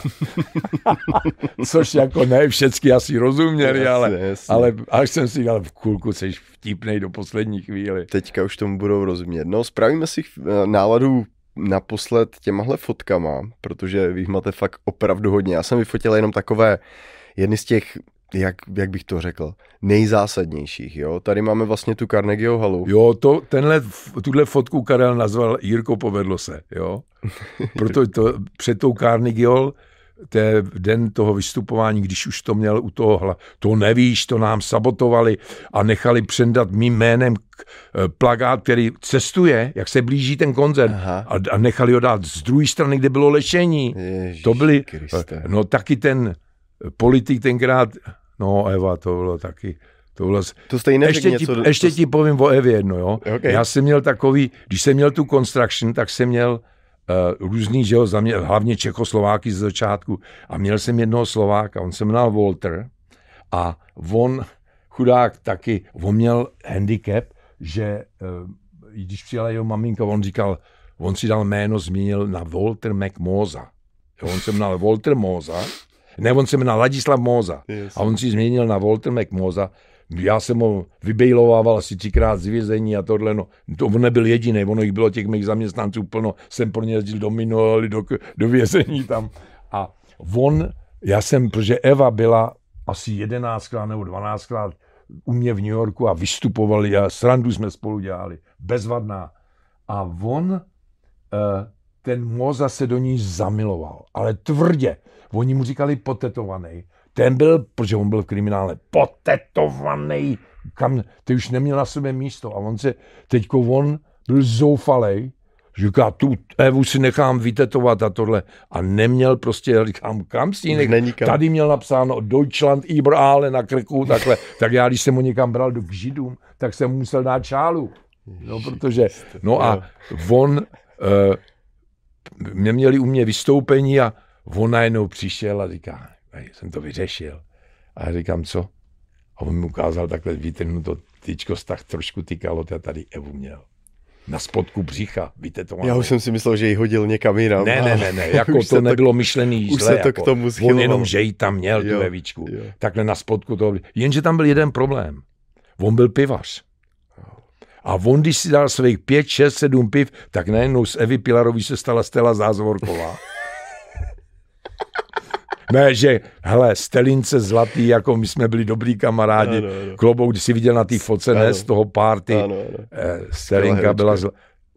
No, z... Máme tady víc těch fotek, tak já, tady jste asi paní Pilarové neřekl něco, co jí potěšilo. No jo, asi víš něco... co, Eva chudák, ona byla potom, no jo, tohle, tohle, tohle, hele, to je, tohle zabiják, to je temperament. Tady je úplně jinačí chemie, tady prof... jde vidět úplně jinačí chemie, než na téhle no, tak... předchozí foce, když se člověk podívá tady. No jo, ta Eva chudák, víš co, neměla imunitu a ono, ona tam několikrát, ona mi říká, já, já bych to pro nikoho nedělala, já vždycky jdu na ty Mánisový a ona, jak je pozdní hodina, tak od té vody ona nastydla chudák. Fakt jo. Druhý den ona nemohla ani mluvit. A říkala, Jirko, už nepřijdu a zase přišla. No jo, tady jo. Je, ty vole, vždycky mi říká, ty vole. No jo, to je Jiřina zlatá, hele. Tady. No to je Sisa Sklovská. No vy jste se vůbec je... nezměnil, pořád stejný. No jo. No, pořád to... stejný lakýrník. To je ta Carnegie. No, to je ta Carnegie Hall, to. Mhm. dvacátého devátého září dva tisíce. Ono, to ono... je před jedenáctým zářím ještě rok. Já bych to neměl říkat, ještě prozradím no. ještě jiný tajemství. A ta Helena Vondráčková, to byl můj nápad. A my jsme se s Karlem kvůli tomu chytili. Já jsem asi tři měsíce před Carnegie Hall říkám, Karle, víš co? Já mám takový nápad. Ono to bude pro tebe hrozně náročný. A myslím, že by bylo dobrý, že kdybys tam měl hosta. Hmm. Odešel, dal by si tam kafe ano, a porazil by si tohle a přišel by zase nabitej a to. A on povídá, no a jako koho střeme se, a říkám, já nevím, já jsem ne, ale už jsem v hlavě měl už, už se to předlo. Protože jsem jezdil do Belgick, do toho polského Konga a mm-hmm. viděl jsem, jak tam oni po ní blázni. Jo? Ano. Ano, to tím tam, tady podepisuje Karel smlouvu do Carnegie Hall. Vidíš to? Mm-hmm. To mi přines tu tenkrát tu, tu jeho anniversary desku. Tak. No a to je můj brácha, který to napsal anglicky tu, no. Mm-hmm. Tady jsme. Já jsem vás teďka přerušil, jak jste to říkal tady, o, o to, jak jste se dohádali o té... Karel podepisuje smlouvu do Carnegie Hall. Jestli byste nám to ještě dořekl, jak jste se pohádali s tou... S tou... No a já jsem tak říkám, no a nejdřív to musím oťukat, tak jsem zavolal Heleně. A Helena jela v autě. A já jsem říkal, ty Helčo, ty ona byla bezvadná, já jsem ji tady asi měl pětkrát předtím, než se vdala, tak ne doslova manažera, ale já jsem s ní tady dělal akce, jo. A Uh, hlavně Poláky vždycky, ty to narvali, taky v Carnegie Hall. Ty, ty balkóny vzadu, tam viseli Poláci, to byli samí Poláci, to nabili, ty laciný místa takový, jo. Mm-hmm. A tam laciný, no tak ty, ty prostě přístupnější. Cenově přístupnější. No, cenově. A tak uh, jsem zavolal Leně a říkám, hele, ona co pro mě udělala, ona ten, uh, jednou tady měli aerolinky, měli tady třicáté páté výročí, nebo co lítání do Ameriky, nějaký takový výročí. A ten, ten šéf, který byl můj dobrý kamarád a do dneška jsme kamarádi, tak on miloval Helenu Vondráčkovou. No a já jsem říkal, no ale Helena mi říkala, že jede do Moskvy. Já oni na tu oslavu Jirko a já jsem zavolal a ta Helena. Dokonce jsem mi říkal, Jirko, teď jsem přišla z pohody, akorát jsem akorát v portále, ty jsi mě chytil, jo? A potom říká, uh, já mi říkám, no hele, tak já ti zavolám po tom koncertě, v Moskvě byla akorát. No a tak jsem jí zavolal, ty ona přiletěla, vysvětlil jsem jí to, ona přiletěla, přehodila kufr, skočila na letadlo a letěla do New Yorku. Jo. My jsme jako, i s, i s Helmutem jsem se znal, s tím jejím syklem, víš, s tím jejím prvním manželem. A e, tak e, prostě e, říkám, jako já jsem si a Jirko, víš, to je, já teďko přijedu tohleto a, a přece jenom tu Ameriku, ne, že bych nechtěla, ale chtěla bych tomu dát paut. Říkám, no já jsem si myslel, co takhle třeba, kdyby si šla s Karlem do Carnegie. Bum, rána nějaká, tam spadlo něco v tom. Ale říkám, hele, no nenabourala se. A ona mi, jo, ona, já jsem říkal tu datum, říkal, já jsem přišel, že Karel, že mu děláš to Carnegie, připravuješ. A já říkám, no a co ty na, no jako, já jsem jí neřekl o Carnegie vlastně ještě, a říkám jí, co to, ten datum tý, toho Karla, toho dvacátého šestého To. A ona říká, no já nejsem si stále, myslím určitě, že něco mám. No říká, někdy zase víš, nech to trošku odleže. A jsem říkal, o tý, že jsem si myslel s tím Karlem, to je okamžik, já to ruším, tohleto. No, vyšší zájem. A, ale já říkám, Helena, já ti ne, nic neslibuju. Mm-hmm. Prosím tě, já jenom jsem to chtěl, já s Karlem to, no ale s Karlem, ty mě chceš zničit. Já říkám, Karel, jako nemá mu to za zlý.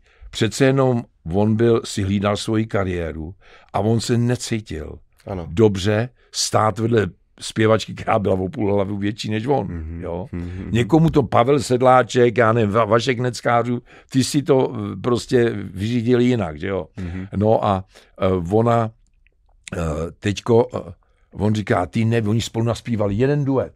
To, jak se z toho, to, to bylo, Miss Saigon. Mm-hmm. To byl jediný duet, co on měl s Helenou. A já jsem říkal, Karle, vám to úžasně ladí. Já jsem ti před dvaceti dvěma letama říkám, říkal, to by byla pro tebe partnerka. A byli byste stavně, slavnější uh, duet, než nejslavnější byli u nás Milan s Ivetou mm-hmm. a druhý byl Valda s uh, Evou. Kam byli byste slavnější, jak oni. Říkám, vám úžasně ladí dohromady hlasy. Jo? Mm-hmm. A on říká, my jsme nahráli ten Miss Saigon. Teďko jsme měli tu generálku, všecko, no a e, tam mi to vyprávěla Helena, on říká, tam měla prostě, měla jsem šlubky na nohách a tam jsem měla štekle pod tou zá, závěsem, když přišlo potom to dělání výstoupení, tak jsem si nandala ty štekle a teď Karel říká, my jdeme proti sobě a zpíváme a ona říká, jak přichází ke mně. Ke mně se blíží obr a ze mě se stává trp. Paslík. Ten chudák. Tak se, no jo, no tak, ale, ale já mu to nemám za zlý, protože to je jako, víš, určitě ten jasně, člověk... No, uh, tak má nějaký svůj způsob žití a když to někdo nabourá... V jeho ano, postavení, on uh, prostě by měl dominovat, že jo, vždycky tak nějak, no, hmm. ale prostě to byla taková, no a, ale potom se mu nějak, pak se mi to, nešlo to na několikrát a dokonce jsme spolu ne, že zavěsili na sebe, ale nedohodli jsme se. A potom se mi to... Já jsem mu řekl, že z začátku, no někoho, on říká, koho myslí? Já říkám, no třeba, já ti dám příklad Karla Hálu. No Karel Hálu je obrovský, já smeknu před ním a on už netrénuje, on už vytajdoval. Do čeho mě to ženeš? Jo, Karel chudák. Chtěl no to je Miloš se... Formán. No, chtěl bych se zeptat ještě na tuhle fotku. Ivana. Ano, je tady paní Ivana Trumpová a vedle něj Miloš, Miloš Forman a je to z listopadu, nebo no asi z listopadu roku devadesát. No a já ti řeknu, uh, já nevím, kterým to bylo roce, to už bych těž, ale ještě než si Ivana vzala Donalda Trumpa, jo, než jako k tomu všemu došlo, tak ona ke mně chodila, do, no chodila, byla u mě v restauraci, mm-hmm. ona tam přijela s kamarádem, mýho kamaráda, který tam byl, který bydlel v New Yorku a ona dělala babysitter v New Jersey. Hmm. No tak to poprvé tam, ale moc jsem si ji nepamatoval, ale jako prostě potom jsme se dali, že jsme si to vypovídali, že jo, jo, jo, to jsem byl já, to jsem byla já, jo, hmm. takže prostě... A tuhle příležitost si pamatujete přímo? Jo, jistě, to bylo v hotelu Plaza, kdy přijela Olga Havlová a pro ten Engol... Eh, eng, jak je to... Onkologický ústav, Onkologický ústav. Jo, mm-hmm. vybírala a já jsem ji dokonce několik dní vozil po těch sponzorem, o který dávali peníze. Ona to do Česka vybírala na ty, na ty dětský, na, na ty postižený děti. Tak já jsem jako Olgu Havlovou, mm-hmm. jsem něk... zrovna tak jsem vozil, co zase mě namontoval do toho doktor Steinbach, aha. jsem vez Adinu Mandlovou, jo, tak zase tu jsem vez, tu jsem vez za... To je dobrý flex. Tu jsem vez za... Ježíšmarja, tu jsem vez za uh, Pavlem Steinlerem, kdo byl manžel Aji Vrzáňový. No, oni se znali. No, mm-hmm. Říká vám tý... něco jméno profesor Ulč z New Yorku? No jistě, že jo, to byl, on bydlel upstate, my jsme spolu letěli jednou v letadle, on psal články do novin. Mm-hmm. No. Mm-hmm. Já velice, se... velice chytrý člověk, velice chytrý. A měl, jeho názory se mi velice líbily. Jako, no. Kamarádka se mě na něho ptala, protože říká, určitě ho bude znát, zeptej se. Jo, tak znám ho. No. Tím, že jsem si vzpomněl. Víš vám... co, respektoval jsem toho člověka. Jako ne každýho, on, neby, on dával, on dával uh, jak se jmenovaly ty noviny, měl to Šlechta a po něm to koupil Petr Bízek. Uh, ale on tam měl vždycky velký a jeho články se mi líbily. Mm-hmm. A potom jsme jednou a seděli jsme vedle sebe v letadle, no. Mm-hmm. Jsme si popovídali. To a... jenom tak, že mě to napadlo. A říká, no. On mě říkal, jako my se neznáme a já vás znám a vy mě znáte, ale přitom se neznáme, no. Tady je taková nějaká nabitá fotka, kde vás je nějak moc. A... No, tohle bylo právě z toho jednoho, z těch Mánesových teras. A jo, je to tady napsáno. Jak tam ano. Je napsáno, že to bylo ve dvanáct třicet, jo, po půlnoci vlastně, mm-hmm. kdy uh, to začalo ve tři hodiny a tam chodili nepřetržitě porád, já nevím, Suchý, Svěrák, já všecky možný, já mě ne, ani který já jsem osobně předtím neznal. Oni si to řekli mezi sebou, no když se podívej, tady jich je, hele, já jenom třeba tady začnu. Tohle to je legenda, to byl ten němej, uh, Standališka, který ho naučili mluvit mm-hmm. a on byl vždycky, uh, on jeho naučil mluvit uh, strýček Jedlička, který měl pořad na rádiu a on přišla k němu nějak, uh, nějaká inspekce a on říká, jak to, že máte v rádiu němýho člověka zaměstnaného. A on říká, no, on tady vystupuje, on prostě je zaměstnaný. A on říká, no jak můžeš je němej? A on říká, no, pane inspektore, víte, jak dělá umírající indián? A on říká, to já nevím tohle. Stando, pojď sem. A Standa přišel a on říká, udělej. A on, oh, oh, oh, oh. A on, o něm nebylo slyšet, jak to má z toho, on má protézu. Mm-hmm. Oni mu potom uřízli nohu, on dostal cukrovku. Uh, on říká, pan doktor Doubrava je hodný, on mě uříz nohu. A já jsem mu hled, přijel do Prahy a říkám, Hergot, teď jsem slyšel, Že, že je mrtvý. A Valda říkal, ten už je chudák, asi mrtvý. Karel taky. A někdo, Eva Pilarová říká, ne, on žije. Jo? A já jsem, Eva Pilarová, myslím, ona mi zjistila na něj adresu a on byl v domě, on byl v dlouhé třídě, to je ze Staroměstského náměstí na Revoluční, číslo dvacet dva a tam dvacet dva dům péče. Mm-hmm. Tak tam on byl a dole byl je taková restaurace, to se jmenuje Aperitiv, mm-hmm. a tam oni mu dělali takový ty oslavy. Ale on chodil jako němej, když jsem právě dělal jako študák číšníka, nebo jsme nosili jen to pivo, a byl ples herců třeba, jo, Barandova. Mm-hmm. Tak tam byl ještě Otamar Korbelář a Štěpánek a ty stará garda, jo, jo, jo. jo tyhle Lída ano, Bárova. Ano. A oni tancovali a on chodil mezi nima. A vždycky přišel k ním a kouk se na ně a vzali stol, vyndali jejich fotografii. On měl největší tuhletu, ty fotografii, co a oni mu to potom vykradli. Jo? A on, my to. Jsme chodili k Novákům a on tam chodil k nám a já jsem, oni si z něj dělali srandu a já jsem, on říká, ty jsi byl Jirko jedinej, který byl na mě hodnej. Hmm. Tak já jsem nejsem takový, že jasně, se vysmívali. Jasně. A bylo mi ho líto. A on mě tak nějak přived do toho světa těch němých lidí, o čem já jsem nic nevěděl. A on mi říká, co to je?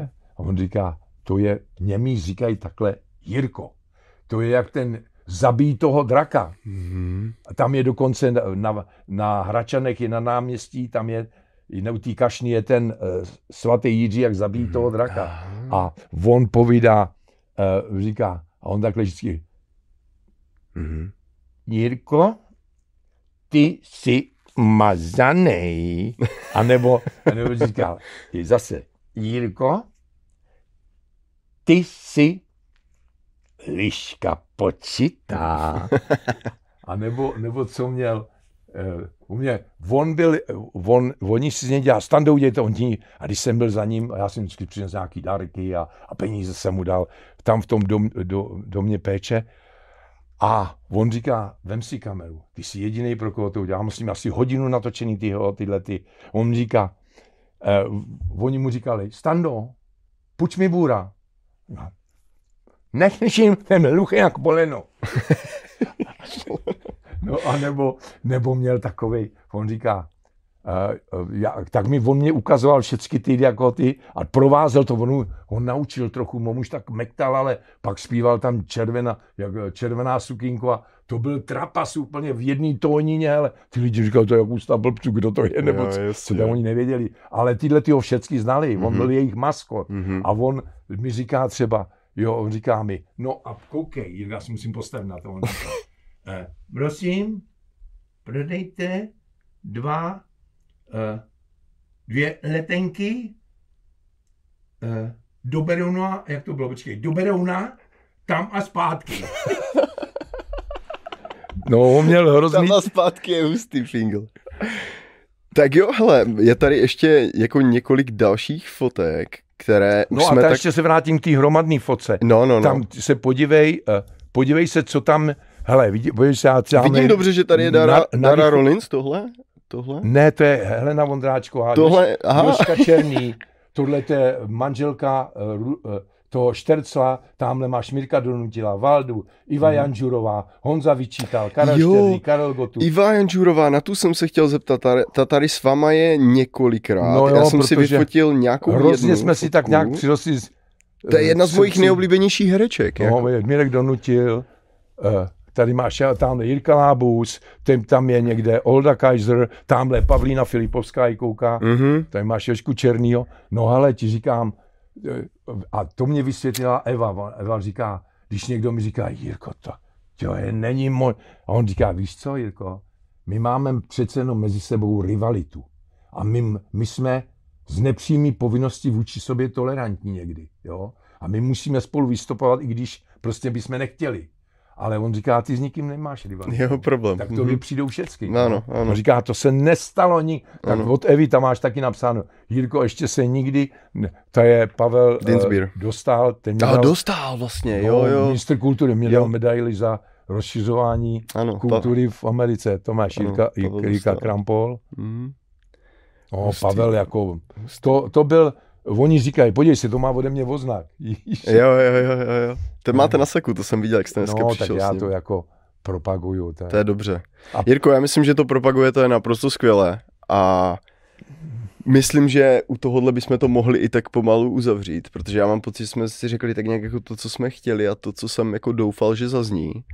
A budu moc rád, kdykoliv pro vás přijedu znovu a zase, když si dáme nějaké takové jako nějaké body, kolem kterých se budeme držet. Jako, protože ono, to je těžký. Já bych se nerad opakoval, ale ono těch historek je tolik. No jasně, no. Víš, třeba ještě ti řeknu, jako Luděk Sobota, ten tam chudák stroskotal, toho tam pozval někdo a nechal ho po, po vystoupení na ulici a já jsem ho vzal potom, říkám, hele, nečekej na něj. On, ten člověk si mi vysvětlil, jak na něm vydělá peníze a říkal, New York, to bude bomba. No a na, na první zjistí, že profláknul, říká, já jdu Prahou, to už se nevrátil. Mm-hmm. Tak já jsem ho vzal domů, on spal u mě s Adinou. Jež. A teď si představ, že oni naštěstí měli u sebe letenky, ale měli to, ještě měli další vystoupení, takže to bylo pár dní, takže jako oni na to vystoupení nejeli, protože tam oni ani neměli kontakty. Ta, ten útek, tak to, no tak u mě byli těch pár dní a uh, Jirka Krampolu naspíval nějaký irský balady nebo co. A teďko my jsme byli v Mánesu a on říká, Jirko, já jsem tě přišel pozvat, já mám zítra křtiny toho mýho CDčka a mám to v, v Slávii, přijď tam. A já jsem říkal, ty Jirko, promiň, ale víš co, já opravdu zase něco, já jsem byl furt nabitej program. A jdu domů v noci z toho Mánesu a jdu okolo té Slávie, protože jsem bydlel u Karlova Mostu a najednou koukám, tam vidím plakát a tam Jirka Krampolu, jako, že to má to CDčko a tam vidím, že k moci toho jsou, ježíš, teď vidíš, tak se jmenuje ten židov takovej, no prostě, ale je tam Tonda Gondola. Ano. A Karel mě vždycky přijel, říká, Jirko, pozdravuji tě, kamarád. To já už jsem viděl, o kom mluví od Konda. A abych si na něj vzpomněl taky, že jsem zvu tyhle lidi furt. A no prostě, a, a já říkám, ježíšman, jak jsem ten zrušil, ten a do jeden jsem tam šel. Já jsem se potkal s Věrou, s tou jeho manžel. Ona zpívala uh, s tím, jak se jmenuje, ten symfonický orchestr. Já jsem na tyhle věci strašně tupej, takže to vám asi neporadím to jméno. Ondřeja Velka. Jo? A ona s ním zpívala právě v tom Rainbow Roomu nahoře v tom Rockefeller centru a my jsme tam sebou, s tou Věrou právě, ona bydlela v, Kana- v Austrálii a my tam lítali a kecali spolu a to. A tak jsem ho pozdravoval, já jsem vždycky pozdravoval, jo, to ještě víc tak popudilo. A teďko jsem viděl, že on tam, tak jsem tam přišel do toho, do toho, do té Slávie a sednu si, vedle mě si taková blondýnka hudená, no a neznal, jak jsem představil a tohle, najednou za chvilku si tam vedle ní sednul ten, on byl šéfem těch uh, lidovců nebo č, ČSD, Paroubek. Jo, takhle. No Paroubek, ten tam je, ježišmarja, teďko, mě, mě už kolika, vždycky kvůli té politice, tenkrát jsem tady vítal Zemana jako prezident Bohemce, říkal, ty vole, už jsem to dostával z Česka. A teď Paroubek. No a teď Paroubek. No, tak aspoň to jsou socani všechno, no, tak je to aspoň no, jedna. A teď je, já prostě, já tam přišel, sednu si a Tonda přišel a tohleto a ahoj, ahoj, ahoj, jak se má, jako kdyby jsme se včera rozešli. On vůbec na mě nereagoval, možná mě nepoznal, ale Jirko, tohleto, ahoj, když jsem mu představil, normálně jsme se bavíme a teď člověče, najednou křik a běží e, tou Sláví tím, tím vchodem takovým, tě, tam jsou teda stoly, e, tím sálem běží ta Adina ta e, Sobotová. A ona mě udělala přes okno a běží a snížila nějaká modelka, mi říkala, že ona je, jsem jim představoval. A ona říká, náš záchránce, náš záchránce, křičí, ty lidi všichni koukali a ona ke mně dobila, obejmula mě a teďka a ta bývalé nám říká, no to je ten, co jsem ti říkala, že v tom New Yorku se takhle stane, to je Jirka Suchánek. A v tu ránu ten Tonda Gondolán vyletěl, tu Adinu na mě otrh a povídá, tak poslouchej, ty tam zveš Čechy, Slováky, Poláky a na Cikána ses vysral. No, a měl pravdu, měl pravdu, měl no, pravdu, je třeba no, to nazývat pravými jmény, tak to vyjádřil tak, jak to bylo, no. Tonda, ale je ale úžasný muzikant, jako, hmm. To nakonec tady jsou lidi, kteří mají s tím svět tisíce, rozumíš, každý uh, je uznávaný muzikant, tak bych to měl říct. Jasně, no. Jasně. Tak Jirko, děkuju vám moc, to bylo skvělý. No tak já děkuju, ještě jednou zdravím po tvoje posluchače a bylo mi příjemný tady být. A já doufám, že to vystříháš nějaký věci, jo? Ne, nic, nic. Ježišmarja. Když se něco bude opakovat, proplynulost děje, OK. Ale no. V rámci zachování nějaké ty informační hodnoty hrozně nerad. No. Tak já vám děkuju a doufám, že tak jo, tak příště. Děkuju a možná, že někdy na příště ještě nashledanou. Doufám. No. Mějte se. Tak jo, děkuju, nashledanou. Pokud vás tento díl zaujal, tak tady jsou další díly. A tady jsou další klipy. Mějte se. Thank you.